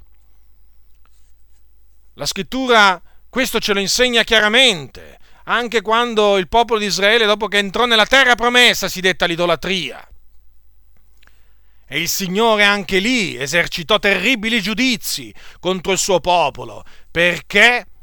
Perché si era date costumi delle nazioni, si erano fatte statue, sugli, le avevano erette sugli alti luoghi, a questo a quell'altro Dio. Ah, oggigiorno invece, vedete il diavolo, il diavolo invece usa un'altra strategia, perché a quel tempo c'era Moloch, c'era Baal, Astarte, ecco, questi erano, erano gli dei a cui venivano costruiti, dedicati templi o statue. Allora il diavolo che cosa ha fatto nella sua astuzia, con la sua astuzia? Ha creato altri dei però gli ha dato un nome diverso. Adesso si chiamano Maria, si chiamano Gesù. Eh sì, le statue io parlo, eh. Si chiamano Antonio da Padova, si chiamano San Gennaro. E a Napoli quanto è diffuso il culto a San Gennaro. Sono veramente tutte persone accecate che vanno dietro questi, queste cose morte, queste cose che hanno occhi e non vedono, hanno orecchie e non sentono, hanno bocche e non parlano, hanno piedi ma non camminano, infatti bisogna portarli, li portano in processione. Badate bene, tutti questi servizi che vengono resi a queste statue sono in abominio al Signore. E chi si prostituisce dietro queste cose provoca il Dio a dire a, gelosia. E per certo, per certo, il castigo di Dio non tarderà ad arrivare. Non tarderà ad arrivare come non tardò ad arrivare sugli israeliti quando si dettero all'idolatria. Quindi, fratelli, ve lo ripeto, fuggite dall'idolatria. E badate bene, non, questa è una forma di idolatria. Ma ci sono anche altre forme di idolatria. Oggigiorno, oggigiorno molti, per esempio, il, chi ama il denaro è un idolatra, la scrittura dice, la persona cubita è una persona, è un idolatra, l'avaro è un idolatra, badate bene a non amare il denaro, fuggite dall'amare il denaro, perché chi ama il denaro è un idolatra. La scrittura dice chiaramente di non amare il denaro. E molti invece, purtroppo, molti credenti si sono messi ad amarlo, sono diventati idolatri. Al pari di quegli israeliti là nel deserto, solo che a posto del vitello d'oro hanno la banconota, la banconota dell'euro. Ecco, ma comunque sono sempre idolatri. E poi badate bene, ci sono molti che hanno fatto eh, di questo o di quell'altro personaggio dello spettacolo, dello sport, il loro Dio. E lo dicono, molti lo, di- lo dicono, eh. Molti fans di questi, di questi giocatori, famosi giocatori di calcio dicono: Per me è un Dio quello. È un Dio. Ma quale Dio? Quello è cenere. Quello è un uomo fatto di polvere e cenere, che un giorno tornerà alla polvere. Quello non è un Dio. Purtroppo queste persone sono idolatre, anche queste persone sono idolatre. Adorano, adorano queste, questi personaggi, li adorano, li considerano veramente una sorta di divinità. Questa è idolatria. Fuggite ogni forma di idolatria, fratelli nel Signore, perché c'è il castigo. Adesso vediamo un'altra punizione che Dio inflisse in questo caso a Maria, la, la, la sorella di Mosè. Capitolo 12 dei Numeri. Allora, voi sapete che Aronne, eh, Mosè aveva eh, come fratello Aronne e come sorella Maria. Allora, Aaron era sommo sacerdote, fu costituito Dio sommo sacerdote, mentre Maria era profetessa, o Miriam, anche in un'altra versione viene definita Miriam. Allora, capitolo 12, ecco cosa c'è scritto eh, di numeri. Capitolo 12 di numeri, versetto 1. Maria ed Aaron parlarono contro Mosè a cagione della moglie cuscita che aveva preso, poiché aveva preso una moglie cuscita. Cuscita significa etiopa. E dissero, L'Eterno egli parlato soltanto per mezzo di Mosè, non ha egli parlato anche per mezzo nostro? E l'Eterno l'udì. Or Mosè era un uomo molto mansueto, più di ogni altro uomo sulla faccia della terra. E l'Eterno disse a un tratto a Mosè, ad Aaron e a Maria, uscite voi tre e andate alla tenda di convegno. E uscirono tutti e tre. E l'Eterno scese in una colonna di nuvola, si fermò all'ingresso della tenda e chiamò Aaron e Maria. Ambedue si fecero avanti. E l'Eterno disse, ascoltate ora le mie parole. Se v'è tra voi alcun profeta, io l'Eterno mi faccio conoscere a lui in visione, parlo con lui in sogno non così col mio servitore Mosè, che è fedele in tutta la mia casa. Con lui io parlo a, a tu per tu, facendomi vedere e non per via d'enigmi. Ed egli contempla la sembianza dell'Eterno. Perché dunque non avete temuto di parlare contro il mio servo? contro Mosè e l'ira dell'Eterno s'accese contro loro ed egli se ne andò e la nuvola si ritirò di sopra la tenda. Ed ecco che Maria era lebrosa, bianca come neve. Aronne guardò Maria ed, era, ed ecco era lebrosa. Poi Mosè gridò a Dio eh, di guarire mm, Maria e il Signore guarì Maria. Però vedete il terribile giudizio di Dio contro la sorella di, eh, di Mosè, la lebbra. Colpì Maria con la lebbra. Perché? Perché aveva mormorato, aveva parlato contro Mosè. A motivo di che cosa? Eh, a motivo del fatto che aveva preso una, una donna etiopa come moglie.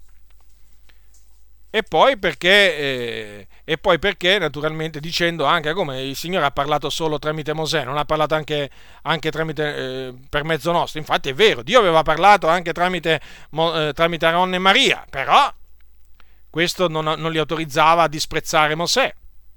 In questo caso, vedete, lo disprezzarono, parlarono contro di lui e il giudizio di Dio si abbatté su Maria questo serva eh, a tutti quei credenti eh, che amano sparlare, che amano parlare contro eh, gli uomini di Dio, quelli veri.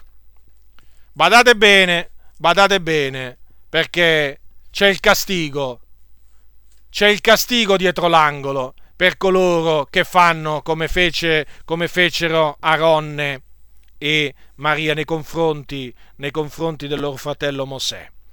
Adesso andiamo a vedere che castigo Dio inflisse a Core, Datane e Abiram al capitolo 16 dei numeri.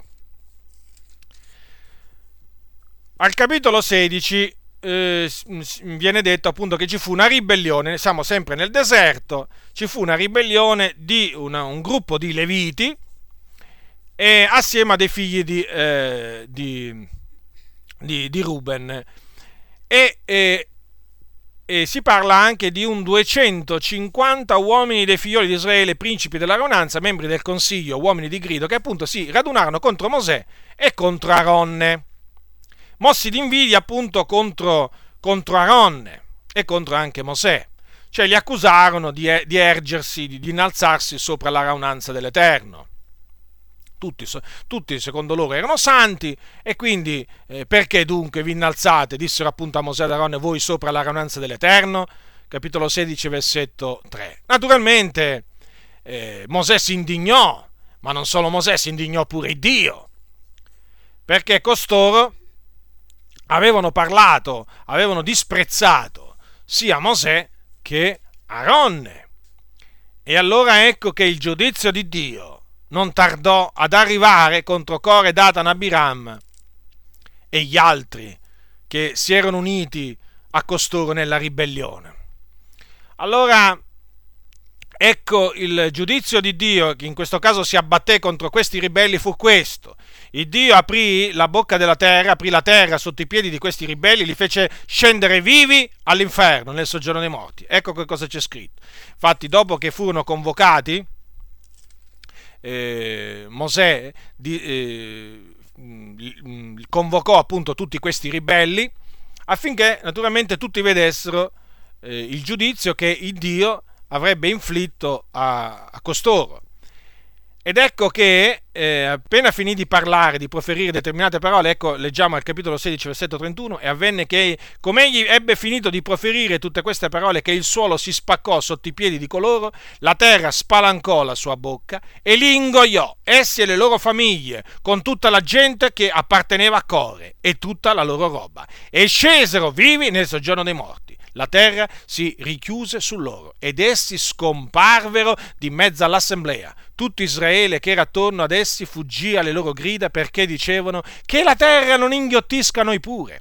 E un fuoco uscì dalla presenza dell'Eterno e divorò i 250 uomini che offrivano il profumo. Quindi una parte dei ribelli fu inghiottita viva, Dio li fece scendere vivi nell'inferno, con le loro famiglie, badate bene, con i loro bambini, tutto quello che gli apparteneva.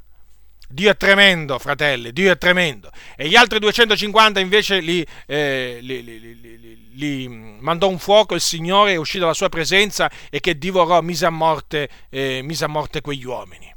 Quindi vedete, fratelli, che terribile giudizio che Dio inflisse a questi ribelli, appunto che volevano pure il sacerdozio non, contento, non contenti di quegli, quei leviti, non contenti dell'incarico che già il Signore gli aveva affidato, volevano pure il sacerdozio. E Dio questo non lo tollerò, non lo sopportò e li punì in quella maniera che abbiamo visto.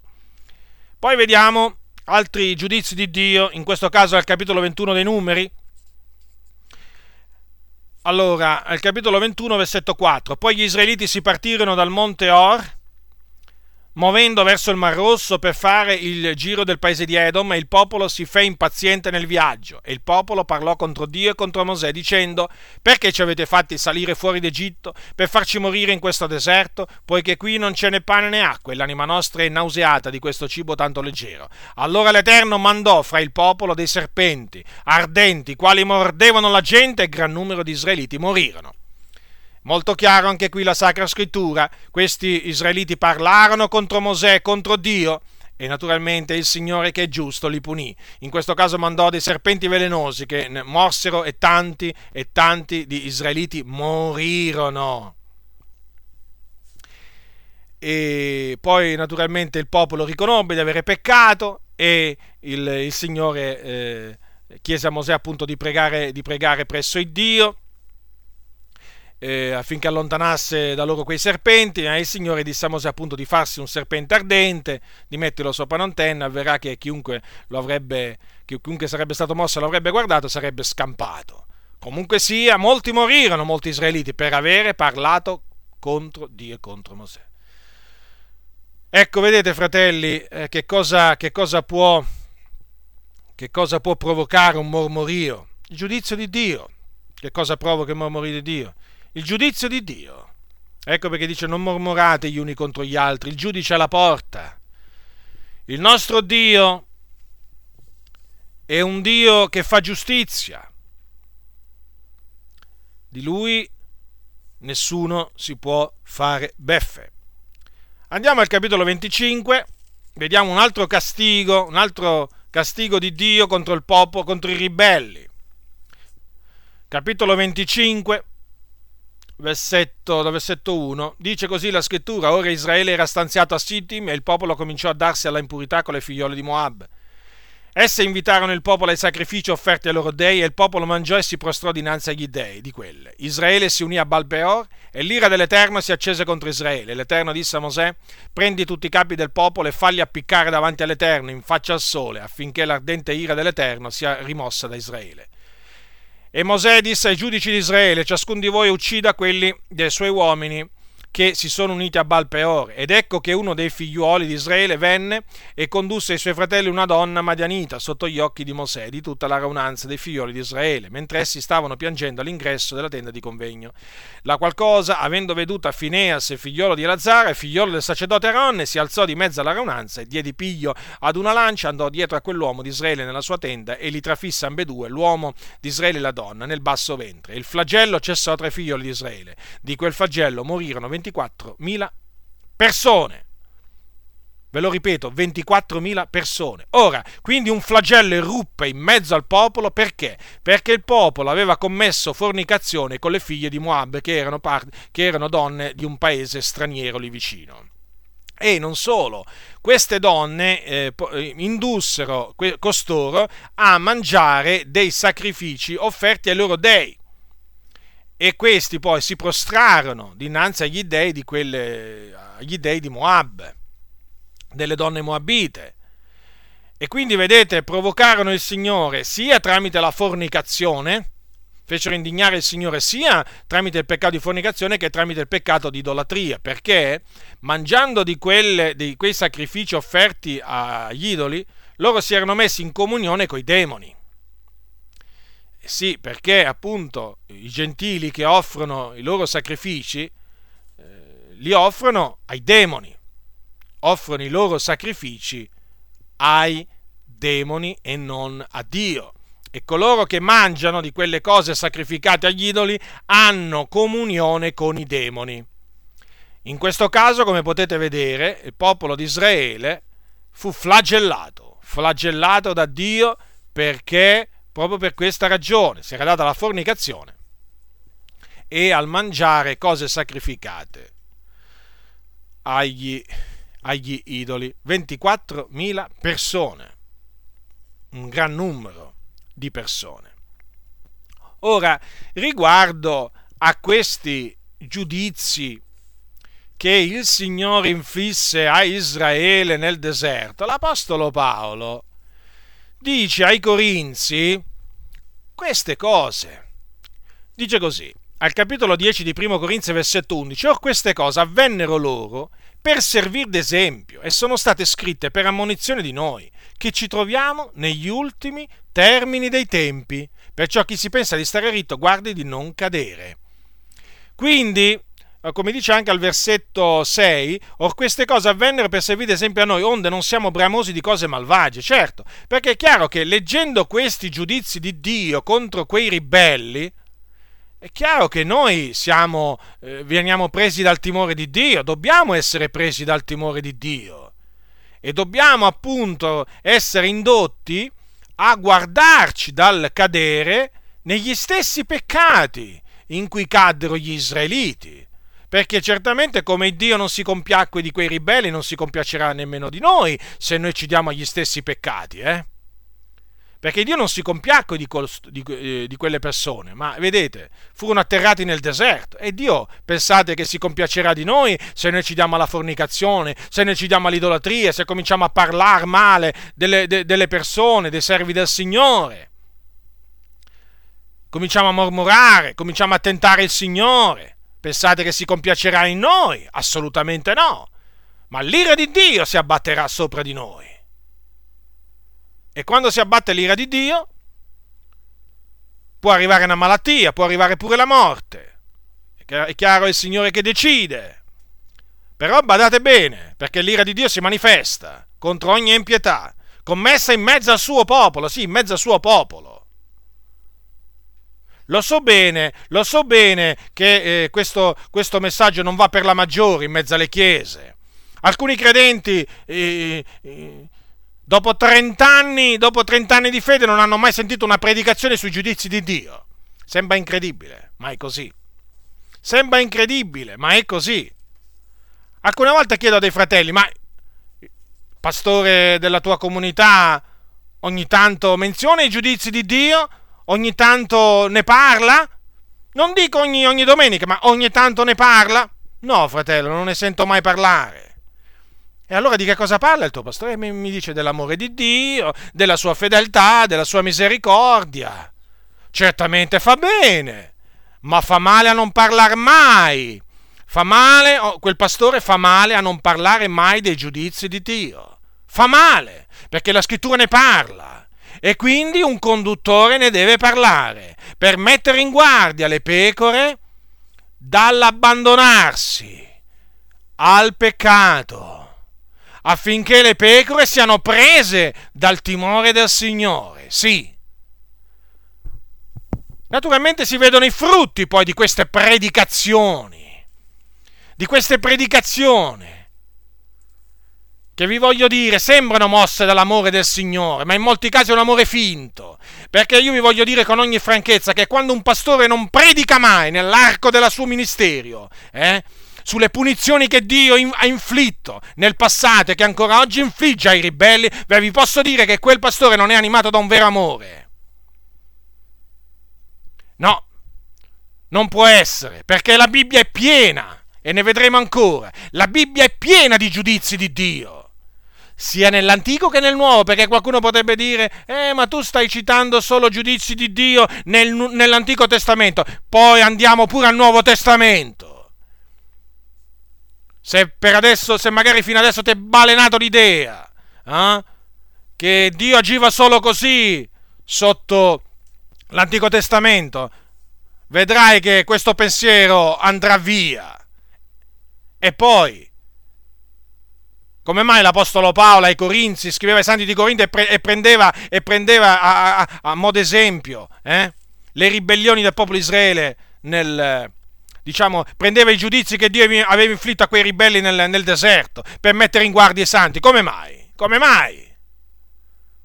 Perché credeva l'Apostolo Paolo che Dio ancora oggi giudica quelli del suo popolo che si danno all'iniquità. E vi stavo dicendo, e ve lo ripeto, se il vostro pastore non parla mai dei giudizi di Dio, vi dovete guardare da quell'uomo. Vi dovete guardare. Perché è inconcepibile è inconcepibile che nell'Antico Testamento se ne parli in abbondanza, ci sono abbondanti riferimenti. Gesù ne ha parlato dei giudizi di Dio, gli apostoli ne hanno parlato. È inconcepibile quindi che un conduttore che teme il Signore non parli mai dei giudizi di Dio contro i ribelli in mezzo al suo popolo e non solo contro i pagani, quelli che non conoscono il Dio. Ve lo ripeto, è inconcepibile, inammissibile. È antibiblico stare zitti, stare zitti su questo argomento. Perché se un conduttore sta zitto su questo argomento, il popolo crescerà ribelle. E ve lo ripeto, il popolo crescerà ribelle senza il timore di Dio, pensando che Dio sia semplicemente un Dio d'amore, o solo un Dio d'amore. Allora, adesso andiamo a Saul, primo Cronache capitolo 10, versetto 13. Allora, primo Cronache capitolo 10, versetto 13. Ora voi sapete che Saulo fu stabilito da Dio re di Israele, re sopra Israele, ma Saul eh, si rese colpevole davanti a Dio perché disubbidì a dei comandamenti che Dio gli fece arrivare tramite il profeta Samuele. Ma non solo si rese, disubbi- eh, si rese colpevole di questa infedeltà, ma anche di un'altra infedeltà, che è quella di avere consultato eh, quelli che evocano gli spiriti. E quindi Dio lo fece morire, sì, è scritto proprio così, lo fece morire. Io capisco, io capisco che eh, taluni di voi quando sentono dire Dio ha fatto morire, Dio ha fatto morire, Dio ha colpito, Dio ha giudicato, Dio ha punito, dicono ma, ma, che, ma di che Dio stai parlando? Come di che Dio sto parlando? Dell'Iddio d'Abramo, di Isacco e di Giacobbe, dell'Iddio e Padre del nostro Signore Gesù Cristo, dell'Iddio degli Apostoli, dell'Iddio degli spiriti d'ogni carne, dell'Iddio che ha creato il cielo e la terra, dell'Iddio onnipotente, di Yahweh, colui che è. Ecco di quale Dio sto parlando. E bada bene, e bada bene, che se il diavolo ti fa credere che questo, il Dio di cui ti sto parlando io non è il tuo Dio, bada bene, ravvediti, buttati in ginocchio e chiedi a Dio di, rivelar, di rivelarsi nella tua vita. Perché tu c'hai un Dio a tua immagine e somiglianza. Purtroppo il tuo pastore ha aiutato a farti creare l'immagine di un Dio a tua, a tua propria somiglianza, immagine. Perché oramai i pastori pensano a creare eh, un Dio a immagine e somiglianza dei ribelli invece di presentare l'Iddio della parola del Signore, tutti gli attributi di Dio, non solo alcuni, che fanno? Che fanno? Presentano solo l'Iddio d'amore. E il popolo naturalmente, è il popolo ribelle, eh? il popolo ribelle cresce pensando che il, Dio sia solo un Dio d'amore. E quindi si fanno una, un'idea di Dio tutta particolare. E quindi quando sentono qualcuno che comincia a parlare dei castighi, Dio dice, dice ma questo qua di quale Dio sta parlando? Te lo ripeto, dell'Iddio onnipotente il cui nome è Yahweh. Allora la scrittura dice, primo cronache, capitolo 10, versetto 13, riguarda Saul. Così morì Saul, sì, perché lui morì in battaglia contro i Filistei, a motivo dell'infedeltà che egli aveva commessa contro l'Eterno, col non aver osservato la parola dell'Eterno, ed anche perché aveva interrogato e consultato quelli che evocano gli spiriti, mentre non aveva consultato l'Eterno. E l'Eterno lo fece morire e trasferì il regno a Davide, figliolo di Isai. Quindi il Dio fece morire Saul, anche perché aveva consultato quelli che evocano gli spiriti. Vedete, la legge lo aveva detto chiaramente, il Signore aveva ordinato di non consultare quelli che evocavano gli spiriti, per non contaminarsi. Il Signore l'aveva comandato al popolo di Israele nella legge, proprio di non consultare gli evocatori di spiriti, i medium quelli che oggi sono chiamati medium, quelli che evocano, dicono che, fanno, che evocano gli spiriti dei morti, che poi alla fin fine quelli, eh, quelli che sono demoni, che eh, si, eh, eh che si, eh, i demoni che si travestono da, da quello o da quell'altro e si presentano, parlano imitando la voce di quello o di quell'altro morto e la persona che è andata là crede che quello sia veramente il morto che gli sta parlando. Nel caso però di, eh, dell'evocazione di, di Saulo, bisogna, dell'evocazione di quella evocatrice di Andore, bisogna dire che in effetti quello fu veramente Sa, Sa, Samuele, eh? quello fu veramente Samuele che in questo caso, per permesso di Dio, eh, fu Samuele apparve proprio, eh, fu evocato e eh, salì proprio dal luogo, eh, dal seno d'Abramo dove si trovava e parlò con Saul e Saul parlò con Samuele. No, in quel caso non era un demone eh, travestito da Samu, Samuele. però nelle riunioni, che, eh, nelle, riunioni nelle, nelle sedute spiritiche, quelli che dicono di essere i morti, gli spiriti dei morti, non sono altro che demoni che si travestono da, que, da Tizio e da, da, da Sempronio e, e naturalmente hanno anche una voce molto simile. E naturalmente in questa maniera seducono, seducono chi li va a consultare. Ora Saul fu messo a morte per avere consultato quelli che evocano gli spiriti. Quindi, fratelli, badiamo bene a noi stessi, noi che dobbiamo consultare Dio, il vivente, colui che vive. Non dobbiamo consultare i morti a pro dei vivi. Alla legge, alla testimonianza. Consultiamo la parola di Dio e se abbiamo bisogno di una particolare rivelazione nella nostra vita, consultiamo il Dio, invochiamo Lui e Lui ci risponderà. Ma invochiamo l'Iddio vivente vero lasciamo perdere queste pratiche occulte che sono state scogitate dal diavolo per tenere sotto la sua potestà tante e tante persone. Tutti coloro che praticano eh, la negromanzia, cioè l'arte di evocare gli spiriti dei morti, i morti, sono in abominio a Dio, sono sulla via che va all'inferno, che mena all'inferno. Sappiatelo questo e anche tutti quelli che danno retta a loro. State lontano da questi ministri del diavolo, perché questi medium sono ministri del diavolo. Non hanno niente a che fare con Dio, sono delle persone che sono sotto la potestà del nemico e che inducono le persone a credere alle menzogne. State lontano.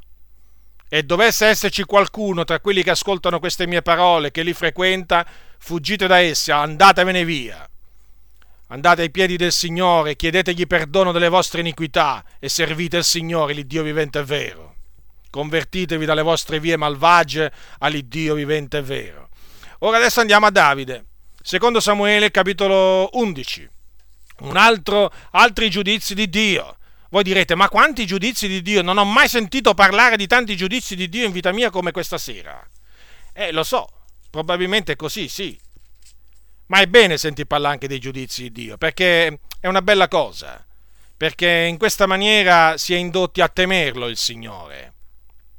E poi sono, tutto quello che fu scritto per la, per la dietro fu scritto per il nostro ammaestramento. E quindi anche queste cose sono state scritte per il nostro ammaestramento. Ora, la storia del, dei misfatti di Davide. Ora voi sapete che Davide, dopo che diventò re di Israele, si rese colpevole di omicidio e di adulterio.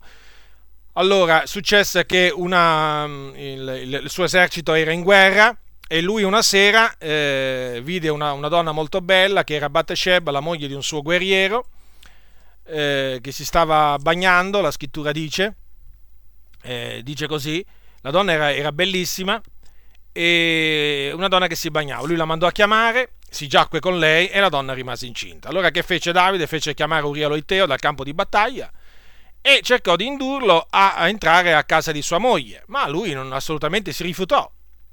Lo invitò allora a casa sua, Davide, lo ubriacò e lo mandò via, ma lui non eh, si rifiutò di, di, entrare in casa sua e di, di, di dormire con sua moglie. Allora la mattina seguente che ha fatto Davide? Davide fece sapere al capo dell'esercito, eh, diede degli ordini al capo del suo esercito e gli disse dove doveva mettere Uria affinché cadesse nella battaglia, cioè cadesse morto nella battaglia. E così avvenne. Joab obbedì all'ordine di Davide e Uria Loiteo cadde, cadde appunto morto. E eh, poi naturalmente la moglie di Uria, quando lo seppe, fece cordoglio per suo marito, lo pianse.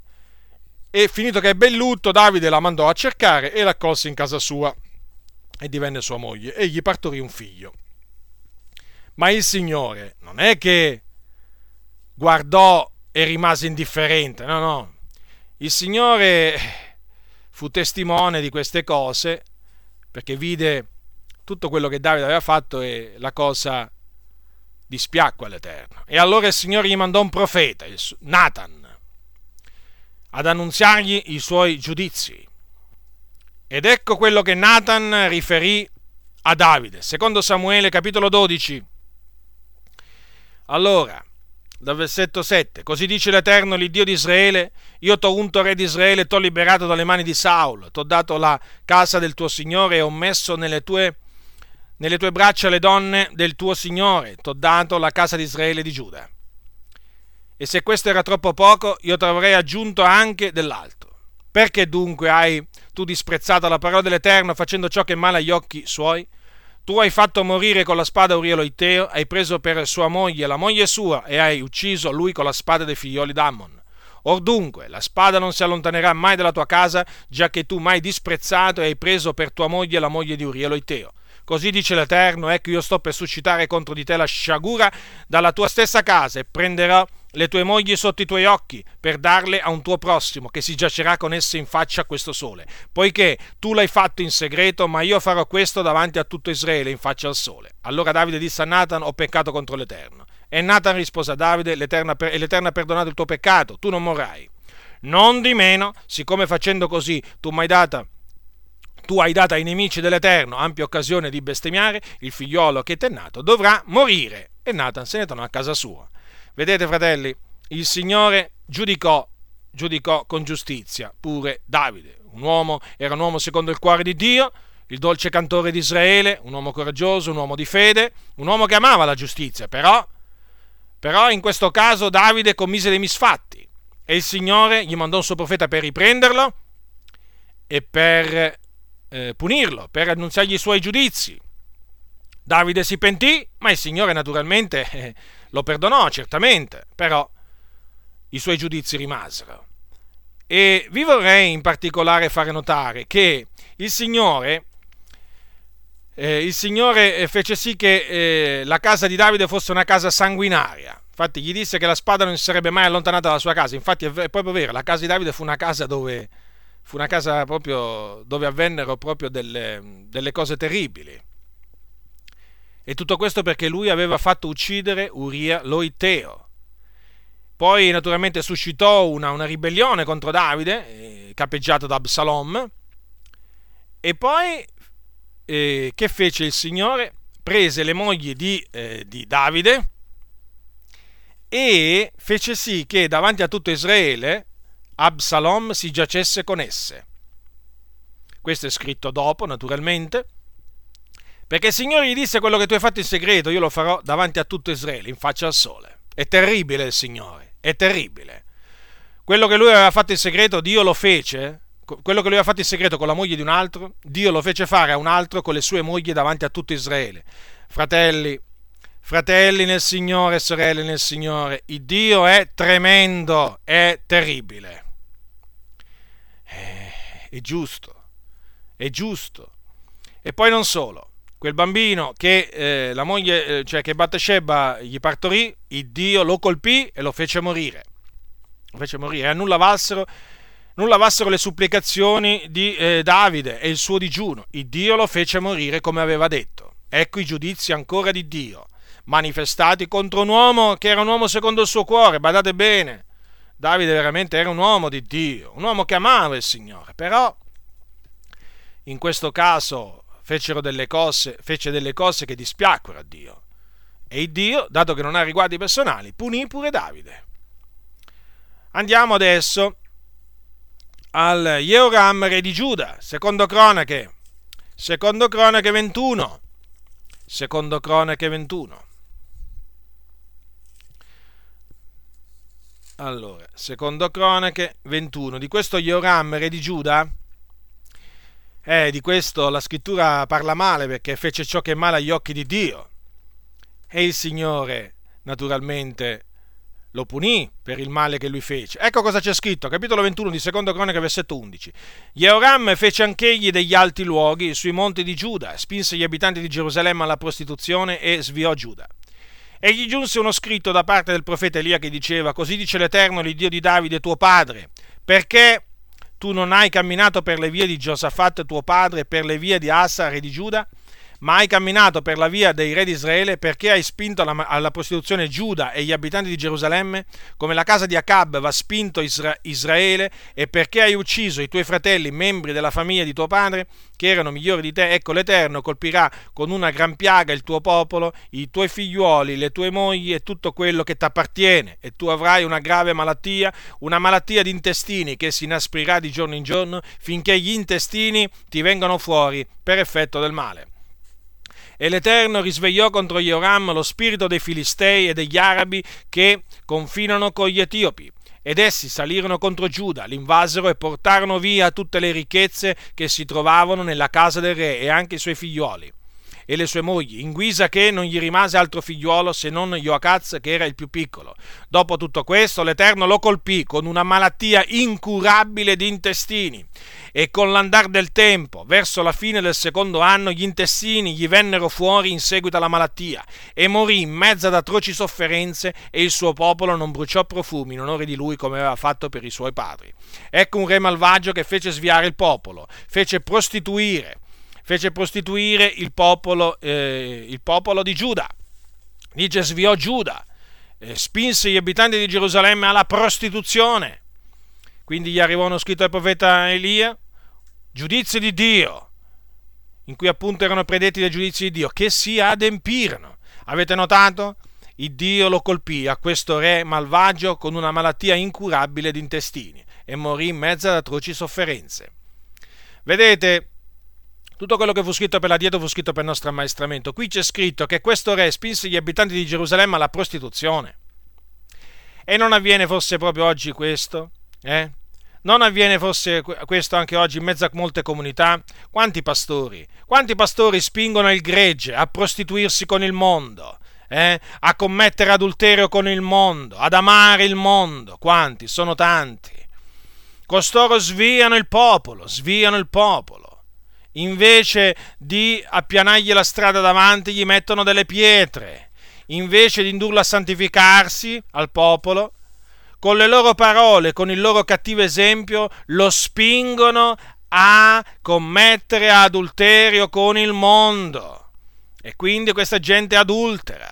E naturalmente la colpa maggiore ce l'hanno questi conduttori, anche naturalmente quelli che si lasciano sviare non sono incolpevoli, anche loro hanno la loro colpa, ma certamente costoro che inducono il popolo di Dio a corrompersi porteranno la pena della loro iniquità. Il Dio è giusto, fratelli. Il Dio non sopporta che pastori che sono preposti a condurre sviano invece il popolo del Signore. Non lo tollera, non lo sopporta. Non sopporta il Signore che dei conduttori tollerino il male, i malvagi in mezzo al suo popolo non lo sopporta. I malvagi, i malvagi vanno respinti, vanno rigettati, vanno ammoniti, non vanno coccolati. Non vanno coccolati, non vanno presi ad esempio. Oggi purtroppo in molti casi succede proprio questo, che dei pastori prendono ad esempio dei malvagi, dei cianciatori, degli impostori, e ce ne sono tanti. Invece, invece di prendere ad esempio degli uomini santi, no, prendono ad esempio gli uomini corrotti e inducono il popolo a corrompersi ma il giudizio di Dio non tarderà, sappiatelo, non sonnecchia, non sonnecchia. Uzia, adesso andiamo al re Uzia, re di Giuda, una, un re anche che fu colpito terribilmente dal Signore, secondo Cronache capitolo 26. Quanti giudizi di Dio, fratelli, quanti giudizi di Dio sono. E io, badate, non ve li citerò tutti. Mi ci vorrebbero molte molte ore per citarveli tutti, solo alcuni ve ne citerò, eh fate una diligente ricerca nelle scritture, andatevi a cercare tutti gli altri giudizi che io non vi menzionerò questa sera, perché ce ne sono tantissimi. E poi vedrete che rimarrete, rimarrete veramente senza parole, perché direte, ma com'è possibile? Com'è possibile che nella mia comunità non ne parlano mai dei giudizi di Dio? E la ragione la scoprirai molto eh, in poco tempo, perché ci hanno paura. Questi pastori ci hanno paura di spaventare il gregge. Sì, sì, hanno paura. Hanno paura che poi non vengano più al culto certi credenti che vivono nel peccato. Hanno paura poi di spaventarli a tal punto che non vengono più al locale. E poi, e poi, e poi naturalmente siamo sempre là. Il cestino delle offerte eh, si svuota si svuota e quello è un, è un, grosso problema, quello è un grosso problema per questi pastori. Perciò meglio stare zitti. Meglio avere il cestino pieno, però eh, la bocca cucita, come si suol dire. Acqua in bocca. E purtroppo, purtroppo, fratelli, è così. È così. Cioè, è una, una tragica realtà. È una tragica e triste realtà. Ci sono pastori che per paura di perdere, che vi posso dire? Proprio, vi parlo proprio in maniera proprio pratica, proprio che, che vi dico, per, per paura di perdere 200 euro ogni domenica, eh? loro, loro, evitano di parlare, evitano di parlare di questa parte del consiglio di Dio perché fanno i loro conti. E dopo come faccio? E dopo come fai? Eh sì. Ma parlate, ma parlate, ma annunziate la parola del Signore con ogni franchezza, annunziate tutto il consiglio di Dio senza paura, senza paura. Allora andiamo a Uzia, a Uzia, Uzia re di Giuda, un uomo che fece ciò che è giusto agli occhi dell'Eterno, eh? Questo fu un re, un re buono, un re giusto, a differenza di Jehoram. Però la scrittura dice che quando diventò potente si rese colpevole appunto di un'infedeltà. E andiamo a vedere la sua infedeltà e il giudizio che si abbatté su di lui. Capitolo 26 di Secondo Cronache, versetto 16. Ma quando fu divenuto potente, il suo cuore insuperbitosi si pervertì ed egli commise un'infedeltà contro l'Eterno, il suo Dio, entrando nel tempio dell'Eterno per bruciare dell'incenso sull'altare dei profumi. Ma il sacerdote Azzaria entrò dopo di lui con 80 sacerdoti dell'Eterno, uomini coraggiosi, i quali si opposero a Reuzia e gli dissero, non spetta a te, o Uzia, di offrire dei profumi all'Eterno, ma ai sacerdoti figlioli d'Aronne, che sono consacrati per offrire i profumi. Esci dal santuario, poiché tu hai commesso l'infedeltà, e questo non ti tornerà a gloria dinanzi a Dio all'Eterno. Allora Uzia, che teneva in mano un turibolo per offrire il profumo, si adirò e mentre si adirava contro i sacerdoti, la lebbra gli scoppiò sulla fronte in presenza dei sacerdoti nella casa dell'Eterno, presso l'altare dei profumi. Il sommo sacerdote Azzaria e tutti gli altri sacerdoti lo guardarono ed ecco che aveva la lebbra sulla fronte. Lo fecero uscire precipitosamente ed egli stesso s'affrettò ad andarsene fuori, perché l'Eterno l'aveva colpito. Il re Uzia fu lebroso fino al giorno della sua morte e stette nell'infermeria come lebroso perché era escluso dalla casa dell'Eterno. Vedete, questo uomo a un certo punto diventò potente, si insuperbì, si pervertì e pensò di poter fare qualcosa che invece gli era vietato di fare, che potevano fare solo i sacerdoti, figli d'Aroni, quello di offrire profumi nella, nel Tempio. E naturalmente dei sacerdoti si opposero a lui, uomini coraggiosi. Eh? Non è che perché lui era il re lo fecero fare, no, no, si opposero al re il re si adirò ed ecco la lebbra piombò su di lui. E fino al giorno della sua morte fu lebbroso. Vedete? Anche in questo caso traiamo una, un ammaestramento. Non ci possiamo mettere a fare delle cose che Dio non ci ha ordinato, perché se Dio non ce le ha ordinate, non possiamo metterci a farle. Dobbiamo rimanere sempre nei limiti, nei limiti che Dio ha prescritto per noi dobbiamo fare quello che è la volontà di Dio per noi. Una cosa può essere la volontà di Dio per un altro, ma non per noi. Quindi dobbiamo badare a noi stessi.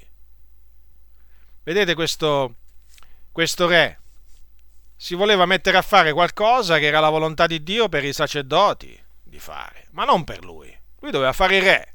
Il Dio l'aveva costituito re a lui, non sacerdote. E quando naturalmente la superbia si impossessa del cuore di un uomo e avviene che poi l'uomo pensa di poter fare quello che gli pare piace, quando non è così. E quindi, in questo caso, il Dio gli mandò contro la lebbra. Ora adesso andiamo nel Nuovo Testamento. Allora, nel Nuovo Testamento leggiamo di un re di un re che è il re Erode colpito da Dio. Capitolo 12 degli Atti degli Apostoli. Allora qui siamo nel Nuovo Testamento, eh? Quindi dopo la venuta di Gesù, Atti degli Apostoli. Che dice la scrittura riguardo a re Erode? Ecco cosa c'è scritto capitolo 12 degli Atti degli Apostoli, versetto, dal versetto 20. Ora Erode era fortemente adirato contro i Tiri e i Sidoni, ma essi di pari consentimento si, presta, si presentarono a lui e guadagnato il favore di Blasto, ciambellano del re, chiesero pace, perché il loro paese traeva i viveri dal paese del re. Nel giorno fissato Erode, indossato l'abito reale e postasi a sedere sul trono, li arringava pubblicamente, e il popolo si mise a gridare, voce di un Dio e non d'uomo. In quell'istante un angelo del Signore lo percosse perché non aveva dato a Dio la gloria e, mos- e morì roso dai vermi. Ecco un altro giudizio di Dio abbattutosi sopra un re. Lo fece morire questo re. Perché? Perché quando il popolo lo, lo acclamò come Dio, questo non diede la gloria a Dio, si prese la gloria, si tenne la gloria per sé. Perché era un uomo, era un uomo eloquente nel parlare, un uomo eh, che veramente aveva un, un, modo di parlare notevole. E, ed ecco che, che è successo? Che un angelo del Signore lo percosso, ecco, e morì roso dei vermi.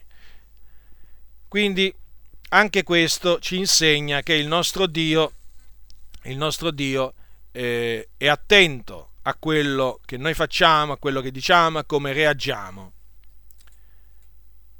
Allora, adesso andiamo, adesso andiamo a eh, Luca, Luca capitolo 21.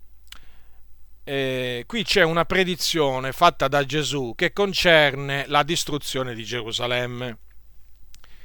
Perché vi voglio citare queste parole? Perché uscirono dalla bocca di Gesù, del figlio di Dio. E perché queste parole predicono eh, terribile, dei terribili giudizi che si sarebbero abbattuti sopra Gerusalemme e che poi si abbatterono, che poi si abbatterono dopo alcuni decenni. Allora, capitolo 21 di Luca, Gesù nel suo discorso disse queste parole capitolo 21, versetto 20. Quando vedrete Gerusalemme circondata d'eserciti, sappiate allora che la sua desolazione è vicina. Allora quelli che sono in Giudea fuggono ai monti e quelli che sono nella città se ne partano e quelli che sono per la campagna non entrino in lei perché quelli sono giorni di vendetta affinché tutte le cose tutte le cose che sono scritte siano adempiute. Guai alle donne che saranno incinte e a quelle che allatteranno in quei giorni, perché vi sarà gran distretta nel paese ed ira su questo popolo. E cadranno sotto il taglio della spada e saranno menati in cattività fra tutte le genti e Gerusalemme sarà calpestata dai gentili finché i tempi dei gentili siano compiuti. Ora, queste parole di Gesù si, eh, si adempirono nel, nell'anno 70 circa dopo, dopo Cristo e Gerusalemme fu circondata dall'esercito, dalle truppe dell'esercito romano capeggiate da Tito dal generale Tito e eh, fu rasa al suolo Gerusalemme e questa, questa distruzione di Gerusalemme è raccontata da un certo Giuseppe Flavio in un libro molto conosciuto dagli storici che è chiamato La guerra giudaica. Io l'ho letto e vi posso dire che quando eh, ho letto il racconto che lui fa della distruzione di Gerusalemme, non ho potuto non ricordarmi del, di queste parole di Gesù, perché la descrizione che fa Giuseppe Flavio, che fu un testimone oculare di quei, di quei fatti, è una, una, descrizione terribile. Ci sono alcuni, ci sono alcuni frangenti di, questo, di questa sua descrizione che veramente fanno accapponare la pelle. Ebbene, le cose eh, andarono esattamente come il Signore Gesù aveva predetto nei confronti di Gerusalemme e eh, furono sterminati eh, tante, tante, tante persone. Non solo molti morirono per fame nella città, ma molti furono proprio eh, messi a morte poi dal, dal, dai romani e eh, secondo, secondo dei calcoli, cioè dei numeri che sono appunto trascritti nel, in, questo, in questo libro, il numero complessivo dei morti dall'inizio alla fine dell'assedio fu di un milione e centomila persone. E poi molti, molte decine di migliaia furono fatti prigionieri e mandati chi in un posto chi in un altro, spesso a morire a morire nelle altre, nelle altre nazioni. Molti furono mandati in catene ai lavori forzati in Egitto, altri ancora furono mandati in dono alle varie province a dare spettacolo nei teatri morendo di spada o dilaniati dalle belve feroci e poi altri furono venduti come schiavi. E poi eh, di questi appunto che furono menati via prigionieri, alcuni furono messi da parte per la sfilata trionfale a Roma, perché poi quando tornarono a Roma ci fu una, una sfilata trionfale.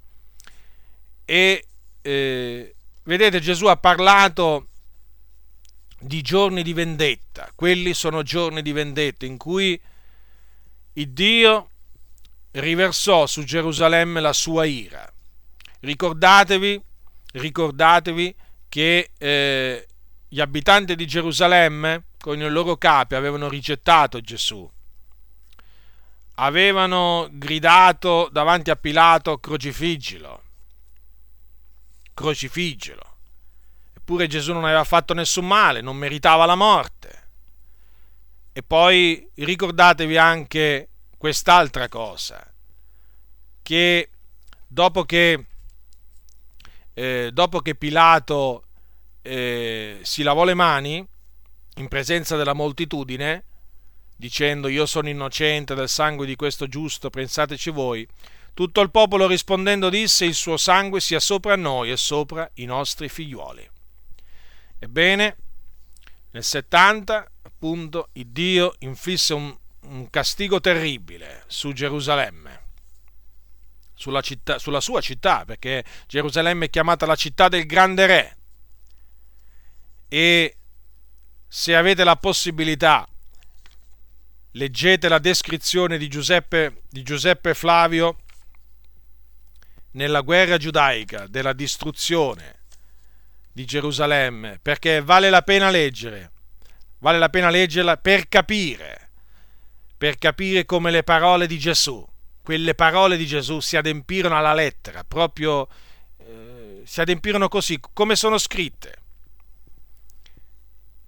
E quindi vedete l'Iddio che giudicava i popoli, l'Iddio che giudicava i ribelli sotto l'Antico Testamento e l'Iddio che ha continuato a giudicare anche sotto il Nuovo Testamento. Non è cambiato, non è assolutamente cambiato. Adesso andiamo a vedere negli Atti degli Apostoli un'altra punizione di Dio inflitta questa volta a dei credenti. E in questa punizione consistette nella morte. Dio fece morire due credenti, marito e moglie, che si chiamavano Anania e Safira. Ora voi sapete che nella Chiesa antica molti vendevano beni e possessioni, poi portavano il ricavato e li mettevano ai piedi degli apostoli e poi era distribuita a ciascuno secondo il bisogno di ciascuno. Ebbene, ci, furono, ci fu una coppia che sì, vendette un, vendettero un loro possesso, però si trattennero una parte del prezzo e naturalmente mentirono per coprire questo misfatto e, e Dio li punì. Leggiamo il racconto che ne fa Luca nel libro degli Atti degli Apostoli. Capitolo 5. Ma un certo uomo chiamato Anania con Saffira, sua moglie, vendè un possesso e tenne per sé parte del prezzo, essendone consapevole anche la moglie. E portatane una parte, la pose ai piedi degli apostoli. Ma Pietro disse, Anania, perché a Satana così riempito il cuor tuo da farti mentire allo Spirito Santo e ritenere parte del prezzo del potere? Se questo restava invenduto non restava tuo, e una volta venduto non era il prezzo in tuo potere? Perché ti sei messa in cuore questa cosa? Tu non hai mentito agli uomini, ma a Dio. E Anania, udendo queste parole, cadde e spirò, e gran paura prese tutti coloro che udirono queste cose. E i giovani, levatesi, avvolsero il corpo e portatelo fuori lo seppellirono. Ora avvenne, circa tre ore dopo, che la moglie di lui, non sapendo ciò che era avvenuto, entrò e Pietro, rivolgendosi a lei, dimmi, le disse, avete voi venduto, vendu, voi venduto il potere per tanto? Ed ella rispose, sì Pertanto, ma Pietro a lei, perché vi siete accordati a tentare allo Spirito del Signore? Ecco, i piedi di quelli che hanno seppellito il tuo marito sono all'uscio e ti porteranno via. Ed ella in quell'istante cadde ai suoi piedi e spirò. E i giovani entrati la trovarono morta e portatela via la seppellirono, presso suo marito. E gran paura ne venne alla chiesa intera e a tutti coloro che udivano queste cose. Ecco, quindi il, il male che fecero questi uomini non fu quello non fu quello di portare eh, solamente una parte del ricavato ai piedi degli apostoli, no, perché loro erano liberi una volta che avevano venduto il loro possesso anche di portare semplicemente una parte, basta che lo dicevano, invece no, in questa maniera fecero credere che quello era tutto ricavato e in, si accordarono proprio per mentire a Dio, per tentare lo Spirito del Signore. E Dio ehm, questa, questa menzogna gliela fece ricadere sul capo, facendoli morire, prima Anania e poi Safira. Per una menzogna! Per una menzogna! Oggi ci sono credenti eh, che tollerano la menzogna. In certi casi ci sono pastori che, eh, che dicono che si può mentire. Ah, non lo sapevate? Beh, ve lo dico. Sì, sì, è chiamata, eh, chiamata la bugia bianca. Sì, perché adesso c'è la, bugia, c'è la, bugia, nera e poi c'è anche la bugia bianca, è un po' come la magia. C'è la magia nera e poi c'è pure la magia bianca, no? Come se la magia bianca non sia, non sia dannosa quanto uh, quella nera. Invece la magia bianca è sempre magia, è un'opera del diavolo. E così è la menzogna, la menzogna bianca, chiamata così la chiamano loro. No, la menzogna, non esiste la menzogna bianca e la menzogna nera o la menzogna grigia. Esiste la menzogna, dice non, non mentite gli uni agli altri. Eh, i bugiardi non erediteranno il regno di Dio. Mm. E quindi vi ricordo che eh, bugiardi è riservata lo stagno ardente di fuochi di zolfo e la loro parte è là. Ora, ci sono pastori appunto che sostengono che in taluni casi si può mentire, quando naturalmente quando si può mentire? Quando la menzogna ridonda gloria di Dio. Sì, perché adesso voi sapete che c'è pure la menzogna che, che ridonda la gloria di Dio, perché ci sono delle menzogne che possono essere usate per diffondere l'Evangelo.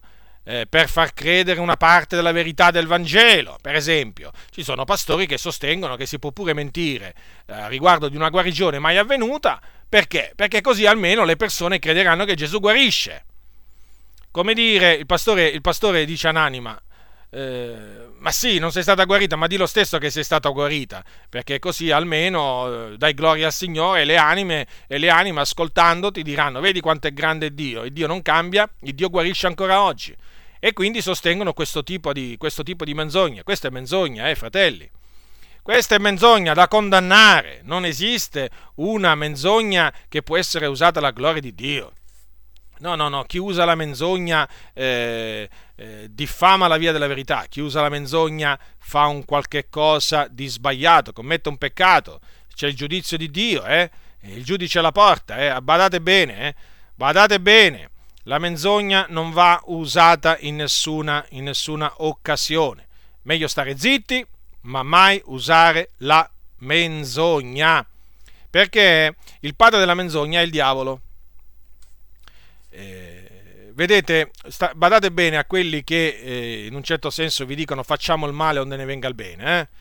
perché quelli sono sotto la condanna divina. Noi non possiamo fare il male affinché ne venga il bene, cioè il fine non giustifica i mezzi. Quindi quando anche il fine sia buono, voi non potete usare dei mezzi illeciti. No, i mezzi sono illeciti, se sono illeciti sono illeciti. Uno di questi mezzi è la menzogna. La menzogna non va usata.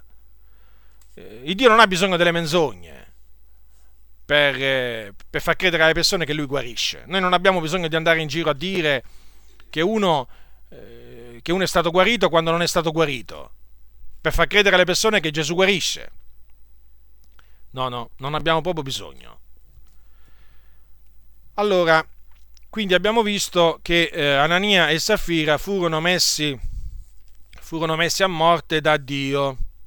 Siamo nel Nuovo Testamento. Adesso vediamo un altro giudizio di Dio su dei credenti. Prendiamo 1 Corinzi capitolo 11.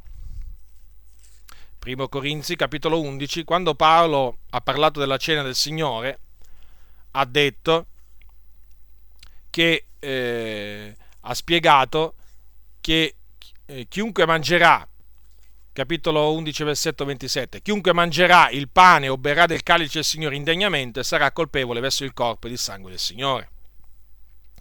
Poi dice, or provi l'uomo se stesso e così mangi del pane e beva del calice, poiché chi mangia e beve, mangia e beve un giudicio su se stesso, se non discerne il corpo del Signore. Per questa cagione molti fra voi sono infermi e malati e parecchi muoiono. Ora se esaminassimo noi stessi non saremmo giudicati, ma quando siamo giudicati siamo corretti dal Signore affinché non siamo condannati con il mondo. Vedete bene che nella chiesa di Corinto c'erano diversi credenti, molti credenti che si accostavano sia al pane che al calice in maniera indegna. E per questa ragione il Dio li colpì con la malattia e anche con la morte. Ecco perché l'Apostolo Paolo li esortava a provare se stessi, a esaminare se stessi, prima di accostarsi al, eh, al pane e al calice del Signore esaminare loro stessi perché? Affinché non fossero giudicati, puniti, castigati.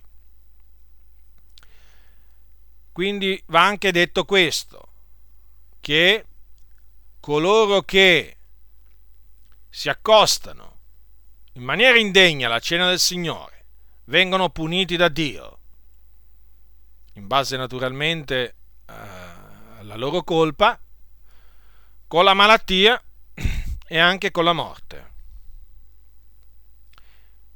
E ricordatevi che nella chiesa di Corinto, nel, tra i fratelli della chiesa di Corinto, c'erano quelli che eh, eh, si erano messi a considerare la cena del Signore come un pasto qualsiasi. E alcuni si accostavano in uno stato di ubriachezza, altri, eh, poi c'erano delle sette, delle divisioni, e naturalmente le divisioni sono opere della carne. E, e quindi questi credenti, per, loro, per il loro comportamento indegno, furono colpiti dal Signore. Anche questo deve essere proclamato nelle comunità con ogni franchezza, affinché sappia, sappiano coloro che si accostano indegnamente alla cena del Signore che cosa li aspetta e affinché i credenti esaminino loro stessi e non vengano giudicati dal Signore. Per questo bisogna dire queste cose, per questo un pastore deve esortare i santi a esaminare le loro vie. Devono, devono, il pastore deve esortare i santi a chiedere perdono al Signore, ad abbandonare il loro peccato, perché se loro si accostano alla cena del Signore in uno stato di peccato, il giudizio di Dio si abbatterà sul loro capo. Quindi bisogna avvertire i fratelli. Paolo lo ha fatto e lo devo fare ogni pastore, ogni conduttore, per il bene dell'assemblea dei riscattati. È bene avvertire. Non devono essere nell'ignoranza i fratelli, devono essere avvertiti delle conseguenze terribili a cui vanno incontro se si accosteranno in maniera indegna alla cena del Signore. Ora, adesso vi voglio leggere un altro giudizio di Dio. In Apocalisse, capitolo 2. Allora, capitolo 2, eh, la, eh, la lettera alla chiesa di Tiatiri. Ecco cosa dice la scrittura il Signore riprese l'angelo della chiesa di Tiatiri, gli disse, allora, capitolo 2, versetto 20, ma ho questo contro te, che tu tolleri quella donna Jezebel che si dice profetessa e insegna e seduce i miei servitori, perché commettono fornicazione e mangino cose sacrificate agli idoli. E io gli ho dato tempo per ravvedersi ed ella non può, non vuol ravvedersi della sua fornicazione. Ecco io getto lei sopra un letto di dolore e quelli che commettono adulterio con lei in una grande tribolazione se non si ravvedono delle opere d'essa. E metterò a morte i suoi figlioli e tutte le chiese conosceranno che io sono colui che investigo le reni e i cuori e darò a ciascuno di voi secondo le opere vostre. Ora notate che quella donna insegnava a fornicare e a mangiare cose sacrificate agli idoli che abbiamo visto sono cose condannate da Dio che attirarono il giudizio di Dio sopra gli israeliti quando appunto a Sittim si dettero alla eh, fornicazione e a, alla, al mangiare cose sacrificate agli idoli. Ebbene, il Signore dette tempo di ravvedersi a questa donna, ma quella donna rifiutò di ravvedersi della sua fornicazione. Allora il Signore che fece? La colpì, la colpì, la gettò sopra un letto di dolore, evidentemente mh, mm, la colpì con la malattia e promise di colpire anche eh, coloro che commettevano adulterio con lei, se non si fossero avveduti delle, della stessa opera. E eh, poi dice anche, metterà a morte i suoi figlioli, cioè i figlioli di lei. Vedete? Ancora una volta, il giudizio di Dio si abbatte sopra qualcuno che non vuole, che non vuole ravvedersi. Adesso vi vorrei leggere alcune parole in Prima Tessalonicesi capitolo 4. sono delle parole che spesso, molto spesso, non vengono proclamate, ce ne sono tante di parti della scrittura che non vengono proclamate e questa è una di quelle. Capitolo 4, versetto 3 di Paolo, dell'epistola di Paolo ai Tessalonicesi, la prima Tessalonicesi. Poiché questa è la volontà di Dio, che vi santifichiate, che vi asteniate dalla fornicazione, che ciascuno di voi sappia possedere il proprio corpo in santità ed onore, non dandosi a passioni di concupiscenza come fanno i pagani, i quali non conoscono il Dio, e che nessuno soverchi il fratello né lo sfrutti negli affari, perché il Signore è un vendicatore in tutte queste cose, siccome anche vi abbiamo innanzi detto e protestato, poiché Dio ci ha chiamati non a impurità, ma a santificazione. Chi dunque sprezza questi precetti non sprezza un uomo, ma quelli Dio, il quale anche vi comunica il dono del suo Santo Spirito.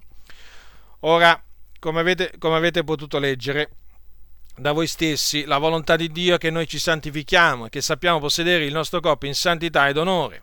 Quindi noi non ci dobbiamo dare alle passioni di concupiscenza a cui ci danno i pagani e, e non dobbiamo sfruttare i fratelli perché? Perché il Signore è un vendicatore in tutte queste cose. È scritto? Che cos'è il Signore? Un vendicatore. Eh, lo, so che, lo so che queste parole sono parole forti, ma tant'è che sono scritte nella parola di Dio. Il Signore è un vendicatore, sì. Paolo ha detto le stesse cose che ha detto il profeta Naum sotto l'Antico Testamento. L'Eterno è un, vendicatore.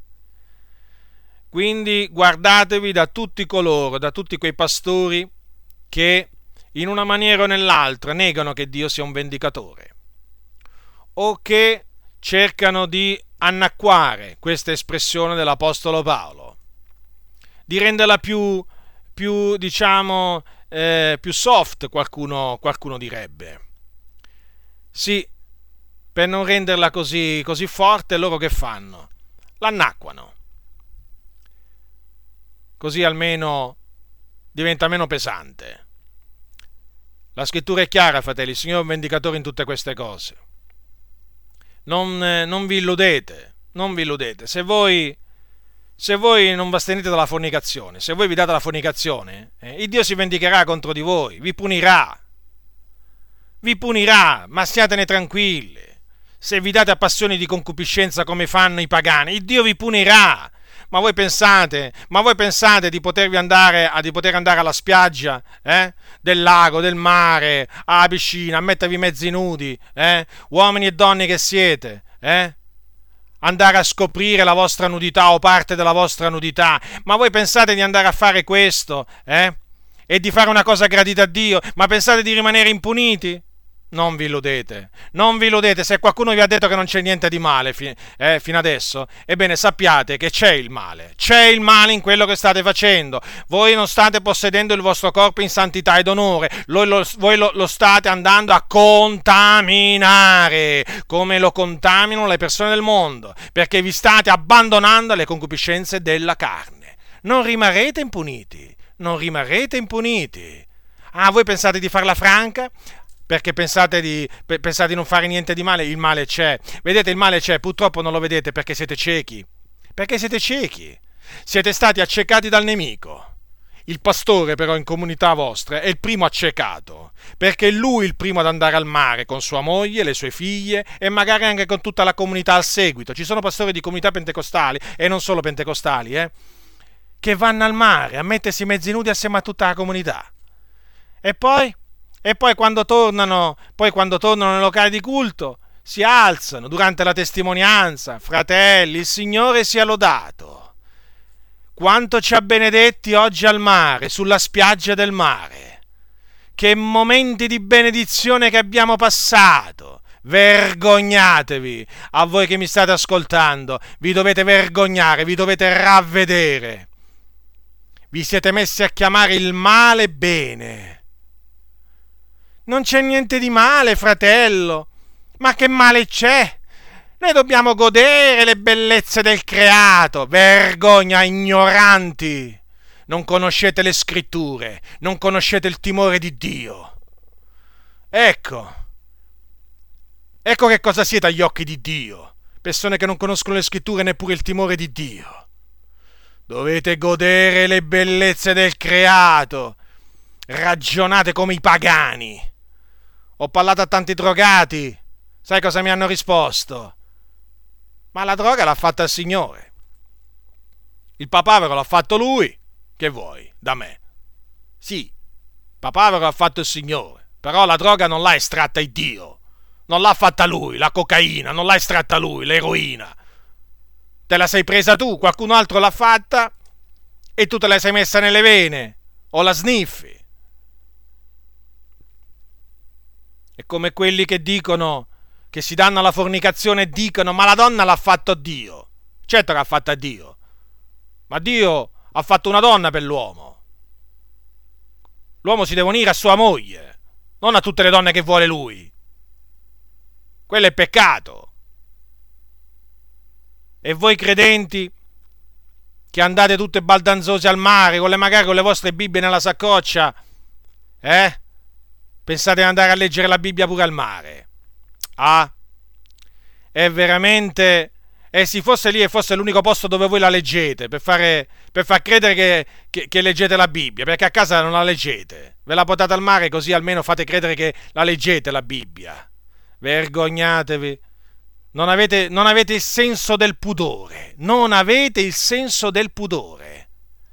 Cioè, ma ditemi un po', voi sorelle, ma non vi vergognate da mettervi in due pezzi, in un pezzo? Ma non vi vergognate? Ma non arrossite?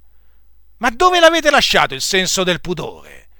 E voi fratelli, che vi scoprite voi e fate scoprire le vostre mogli, le vostre figlie davanti agli altri, ma non vi vergognate?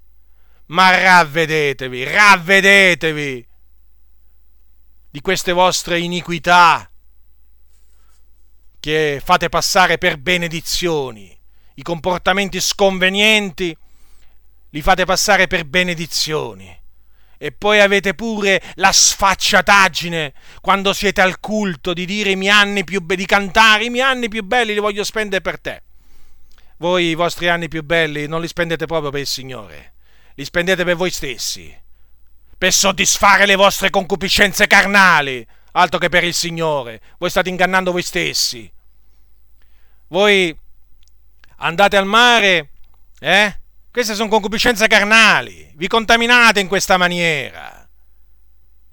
Non potete pensare di andare al mare e rimanere puri, andandovi a mettere in costume, mezzi nudi. È come credere di potersi buttare in una, in una, in una, in una pozzanghera di fango e uscirne puliti. È la stessa cosa. E a capo, e a capo di voi ci sono tanti pastori e purtroppo brancolano nel buio e oramai non capiscono più niente nemmeno loro. Che male c'è, che male c'è, che male c'è.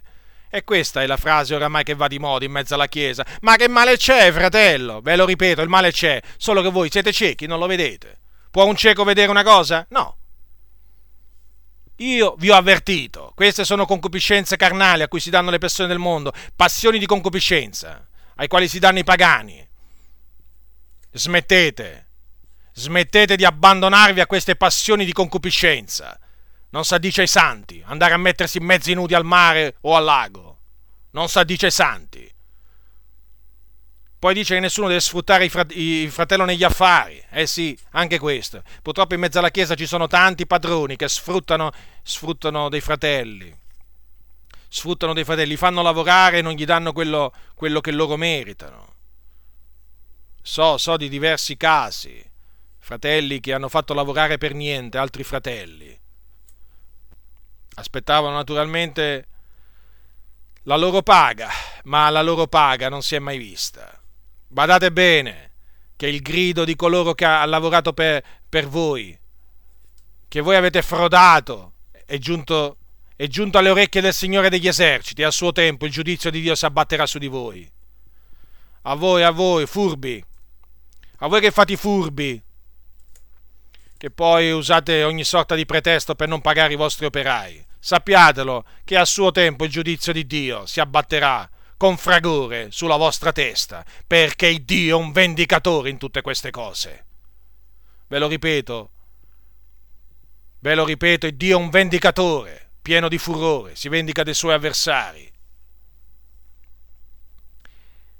Ora vi voglio dire un'altra cosa. Come ho già accennato durante questo mio insegnamento, oggi il popolo del Signore vuole, vuole sentire parlare solo di cose piacevoli.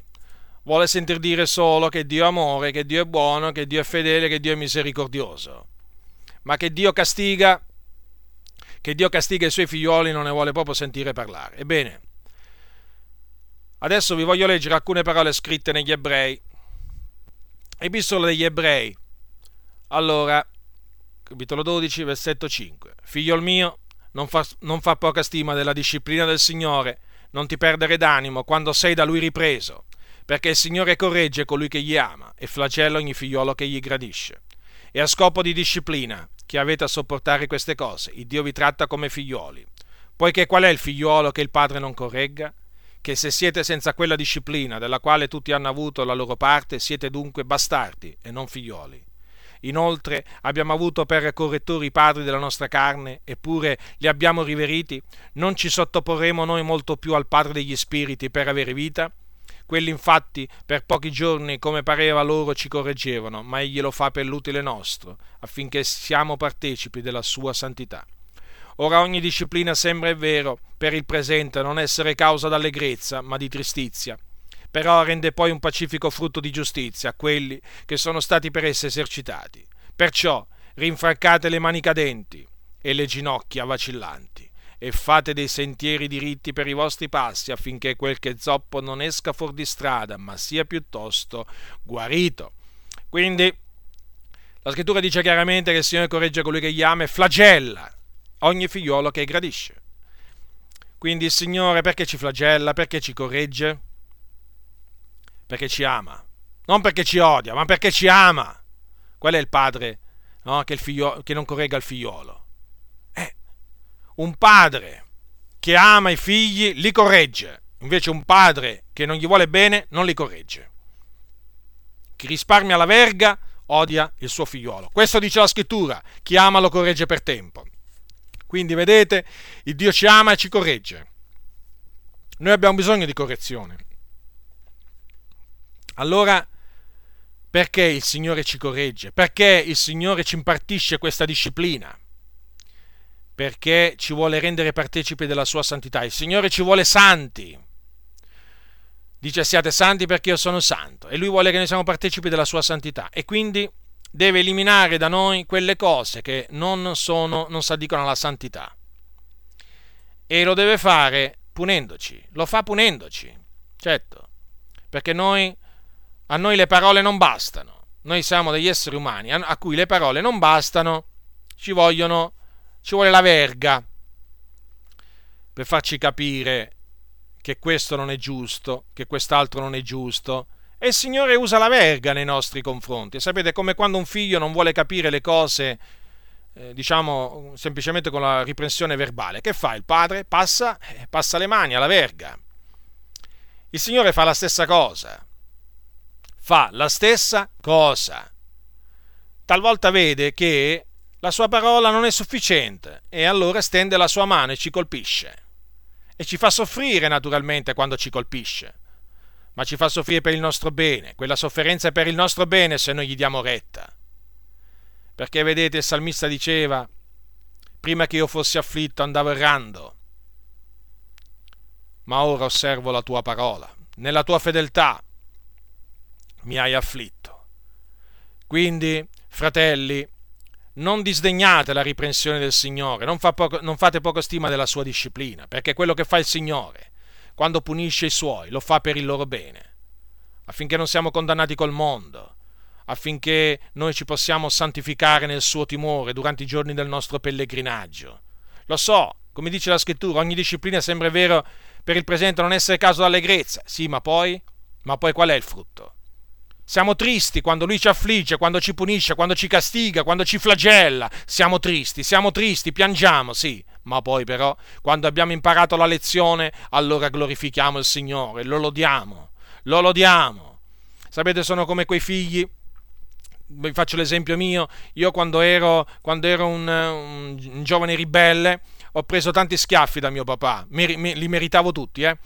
Eh, cinghiate ne ho prese, eh, mio papà mi percoteva, eh, lo, ha, ha, fatto bene, ha fatto bene, però io a quel tempo, a quel tempo io disprezzavo questa sua disciplina. Però vi posso dire una cosa, adesso riconosco che quella disciplina che lui mi impartì, quelle correzioni che lui mi impartì, correzioni che mi fecero male, veramente mi sono servite tanto, perché mi hanno risparmiato tanti dolori e tanti guai. Tanti dolori e tanti guai. Ora riconosco che il Signore si usò della, eh, della correzione di mio padre terreno per non farmi cadere in tante trappole del nemico, in tanti vizi. E perciò io sono veramente riconoscente a Dio che si è usato di mio papà per punirmi severamente, duramente. Ne ho prese di percosse, però devo dire che quelle percosse mi sono servite, sono servite, ta- sono servite tanto nella mia vita. Adesso le ricordo con piacere, certo a quel tempo però eh, ero proprio ero proprio, come si dice, arrabbiato nei confronti di mio papà. Pensavo che mio papà non mi volesse bene. Invece adesso ho capito che mio papà mi ha corretto perché mi voleva bene, proprio perché mi voleva bene. E vedete, quei, quei genitori che non correggono i loro figli, gli vogliono male, gli vogliono male. Quei genitori che non, non usano la verga verso i loro figli, gli vogliono male. Quando ci vuole la verga ci vuole, la devono usare, come la usa Dio nei nostri confronti non vi fate impaurire dai vostri colleghi o da, o da qualche amico, o qualche vicino che vi dice ma che fai, ma che fai? Ai figli bisogna fargli fare le loro esperienze. No, no, no, no, no, no, no. Ai figli, ai figli non bisogna fargli fare tutto quello che vogliono. Bisogna punirli affinché facciano solo le cose giuste. E bisogna correggerli, non c'è niente da fare. Dice che la follia è legata al cuore del fanciullo, ma la verga della correzione la allontanerà da lui ci vuole la verga, ci vuole la verga, quindi Dio usa, Dio usa eh, verso di noi le, la verga, e ci flagella, ci flagella, ma per il nostro, per il nostro bene, affinché noi siamo partecipi della sua santità. Ora, come ho detto nel caso del bene, noi compariremo davanti al Tribunale di Cristo per ricevere appunto ciascuno di noi il premio in base alla nostra fatica. Per quanto riguarda, per quanto riguarda gli empi, per quanto riguarda gli empi, anche loro compariranno davanti al tribunale di Dio, ma per ricevere la condanna, essere giudicati secondo le loro opere e poi essere condannati a un'eternità piena di infamia, di tormenti. Vorrei però, eh, allora, vorrei farvi presente questo, che anche nelle condanne c'è una, diciamo, una, una, una, misura di condanna che non sarà uguale per tutti. In, in che senso? Adesso vi prenderò alcuni passi per, spie- per spiegarvi questo concetto. Cioè, come il premio per i santi non è uguale per tutti, perché naturalmente sarà dato ai santi in base alla loro fatica, così anche la condanna sarà data in base alle, alle, colpe delle persone. Tutti naturalmente saranno tormentati, tutti i peccatori, una volta che, sono, che compariranno davanti al tribunale di Dio, saranno giudicati secondo le loro opere, le loro opere saranno gettate non stanghi ardenti di fuoco e zolfo, però, e saranno tormentati nei secoli dei secoli. Però bisogna dire che la condanna, la misura di condanna sarà eh, maggiore per alcuni e inferiore, eh, inferiore per altri. Quantunque, ripeto, il tormento sarà eterno e nel, nel medesimo luogo. E questo, si, mm, questo, lo apprendiamo da alcuni passi scritti in Matteo e anche Marco. Allora, prendete Matteo, mm, capitolo 11, quindi c'è una punizione che Dio riversa sui, eh, sugli empi, sulla terra, però c'è anche poi una, una punizione eterna, eh, eterna perché eh, durerà per l'eternità, e che naturalmente varierà di, da caso a caso, naturalmente è il Signore che poi stabilirà. Allora, capitolo 11 di Matteo, vers- eh, versetto, versetto 20. Allora, sono le parole di Gesù, ascoltate.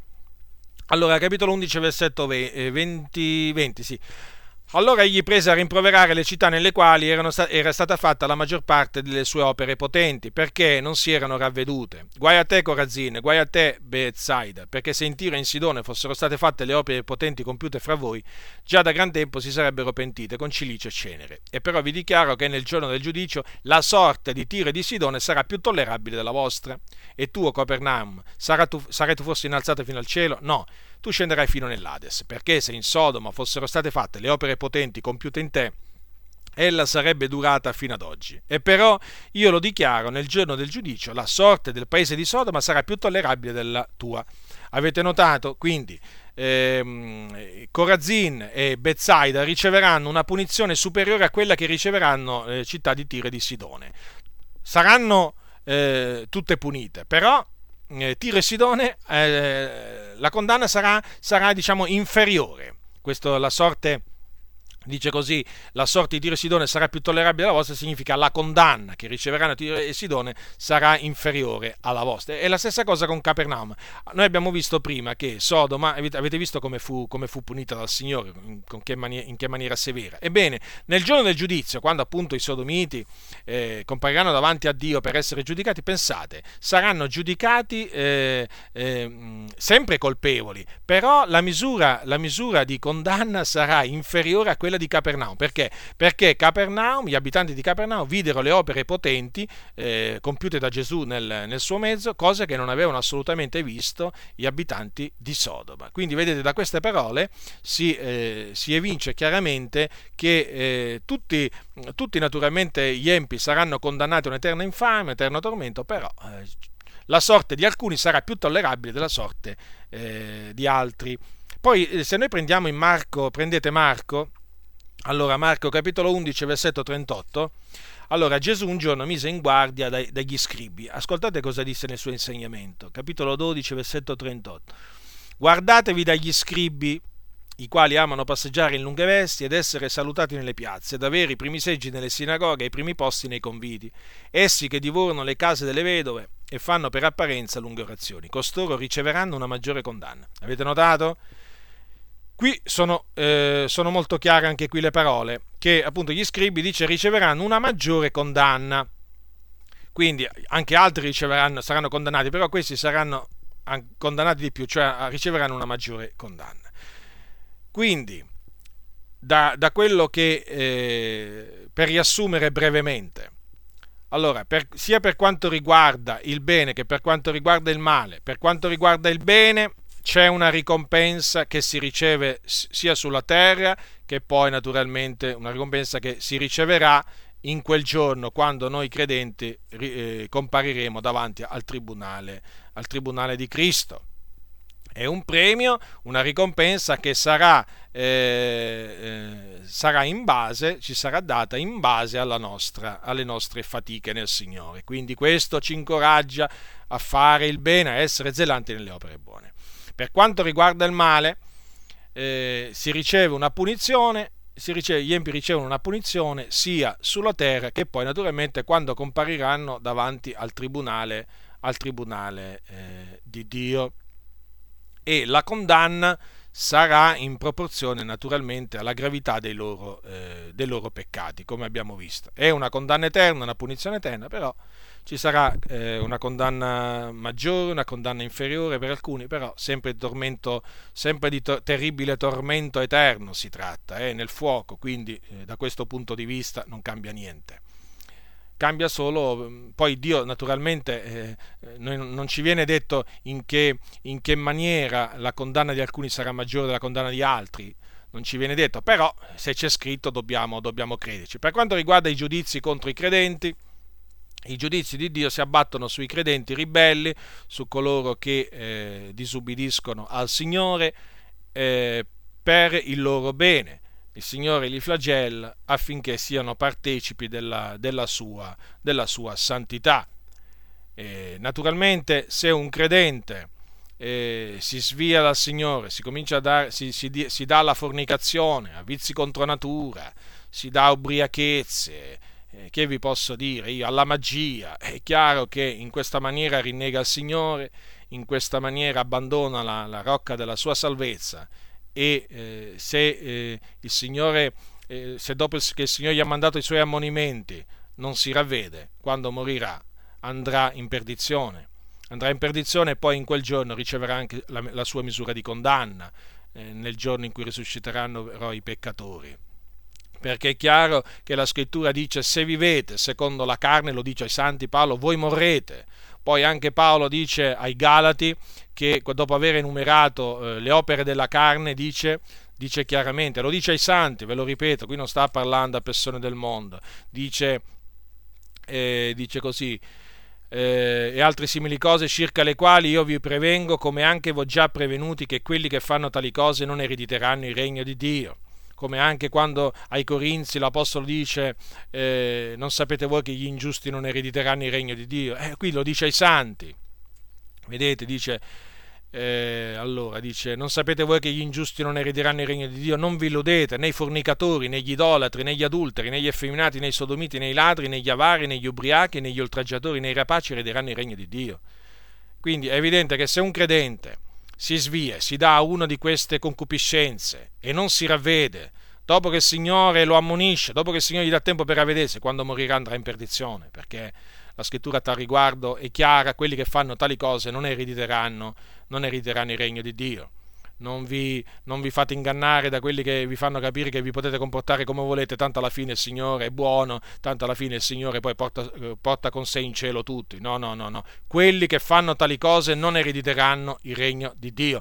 Quindi se siete tra costoro, vi esorto a ravvedervi delle vostre inique, inique opere malvagie, abbandonarle e a tornare, a tornare al, al, Signore, perché altrimenti quello che vi aspetta è un orribile, un orribile fine, il tormento, il tormento eterno.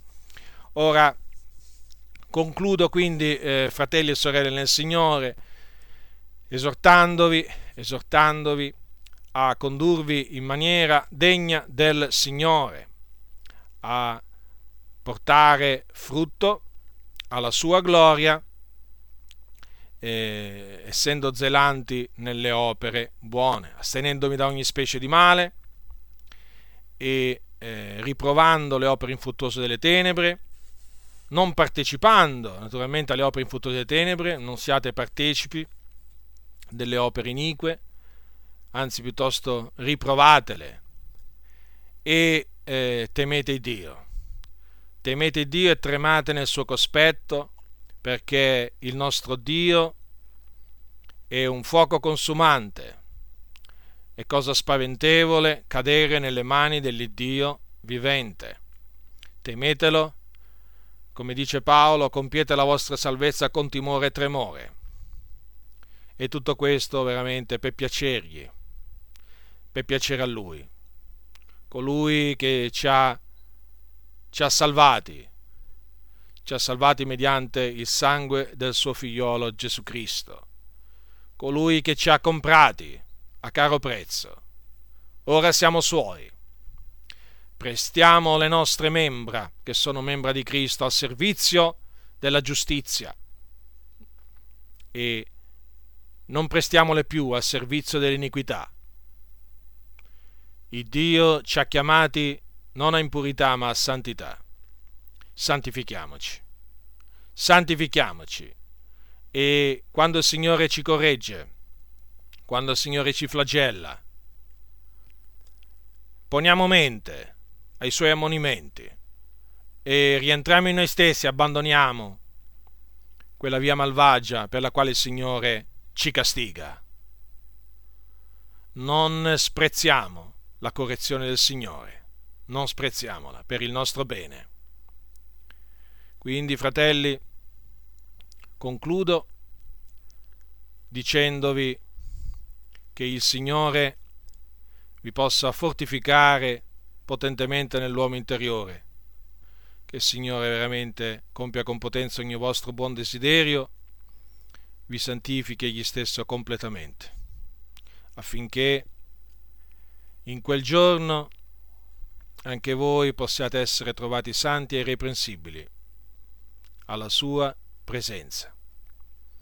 La grazia del Signore nostro Gesù Cristo sia con tutti quelli che lo amano con purità incorrotta. Amen.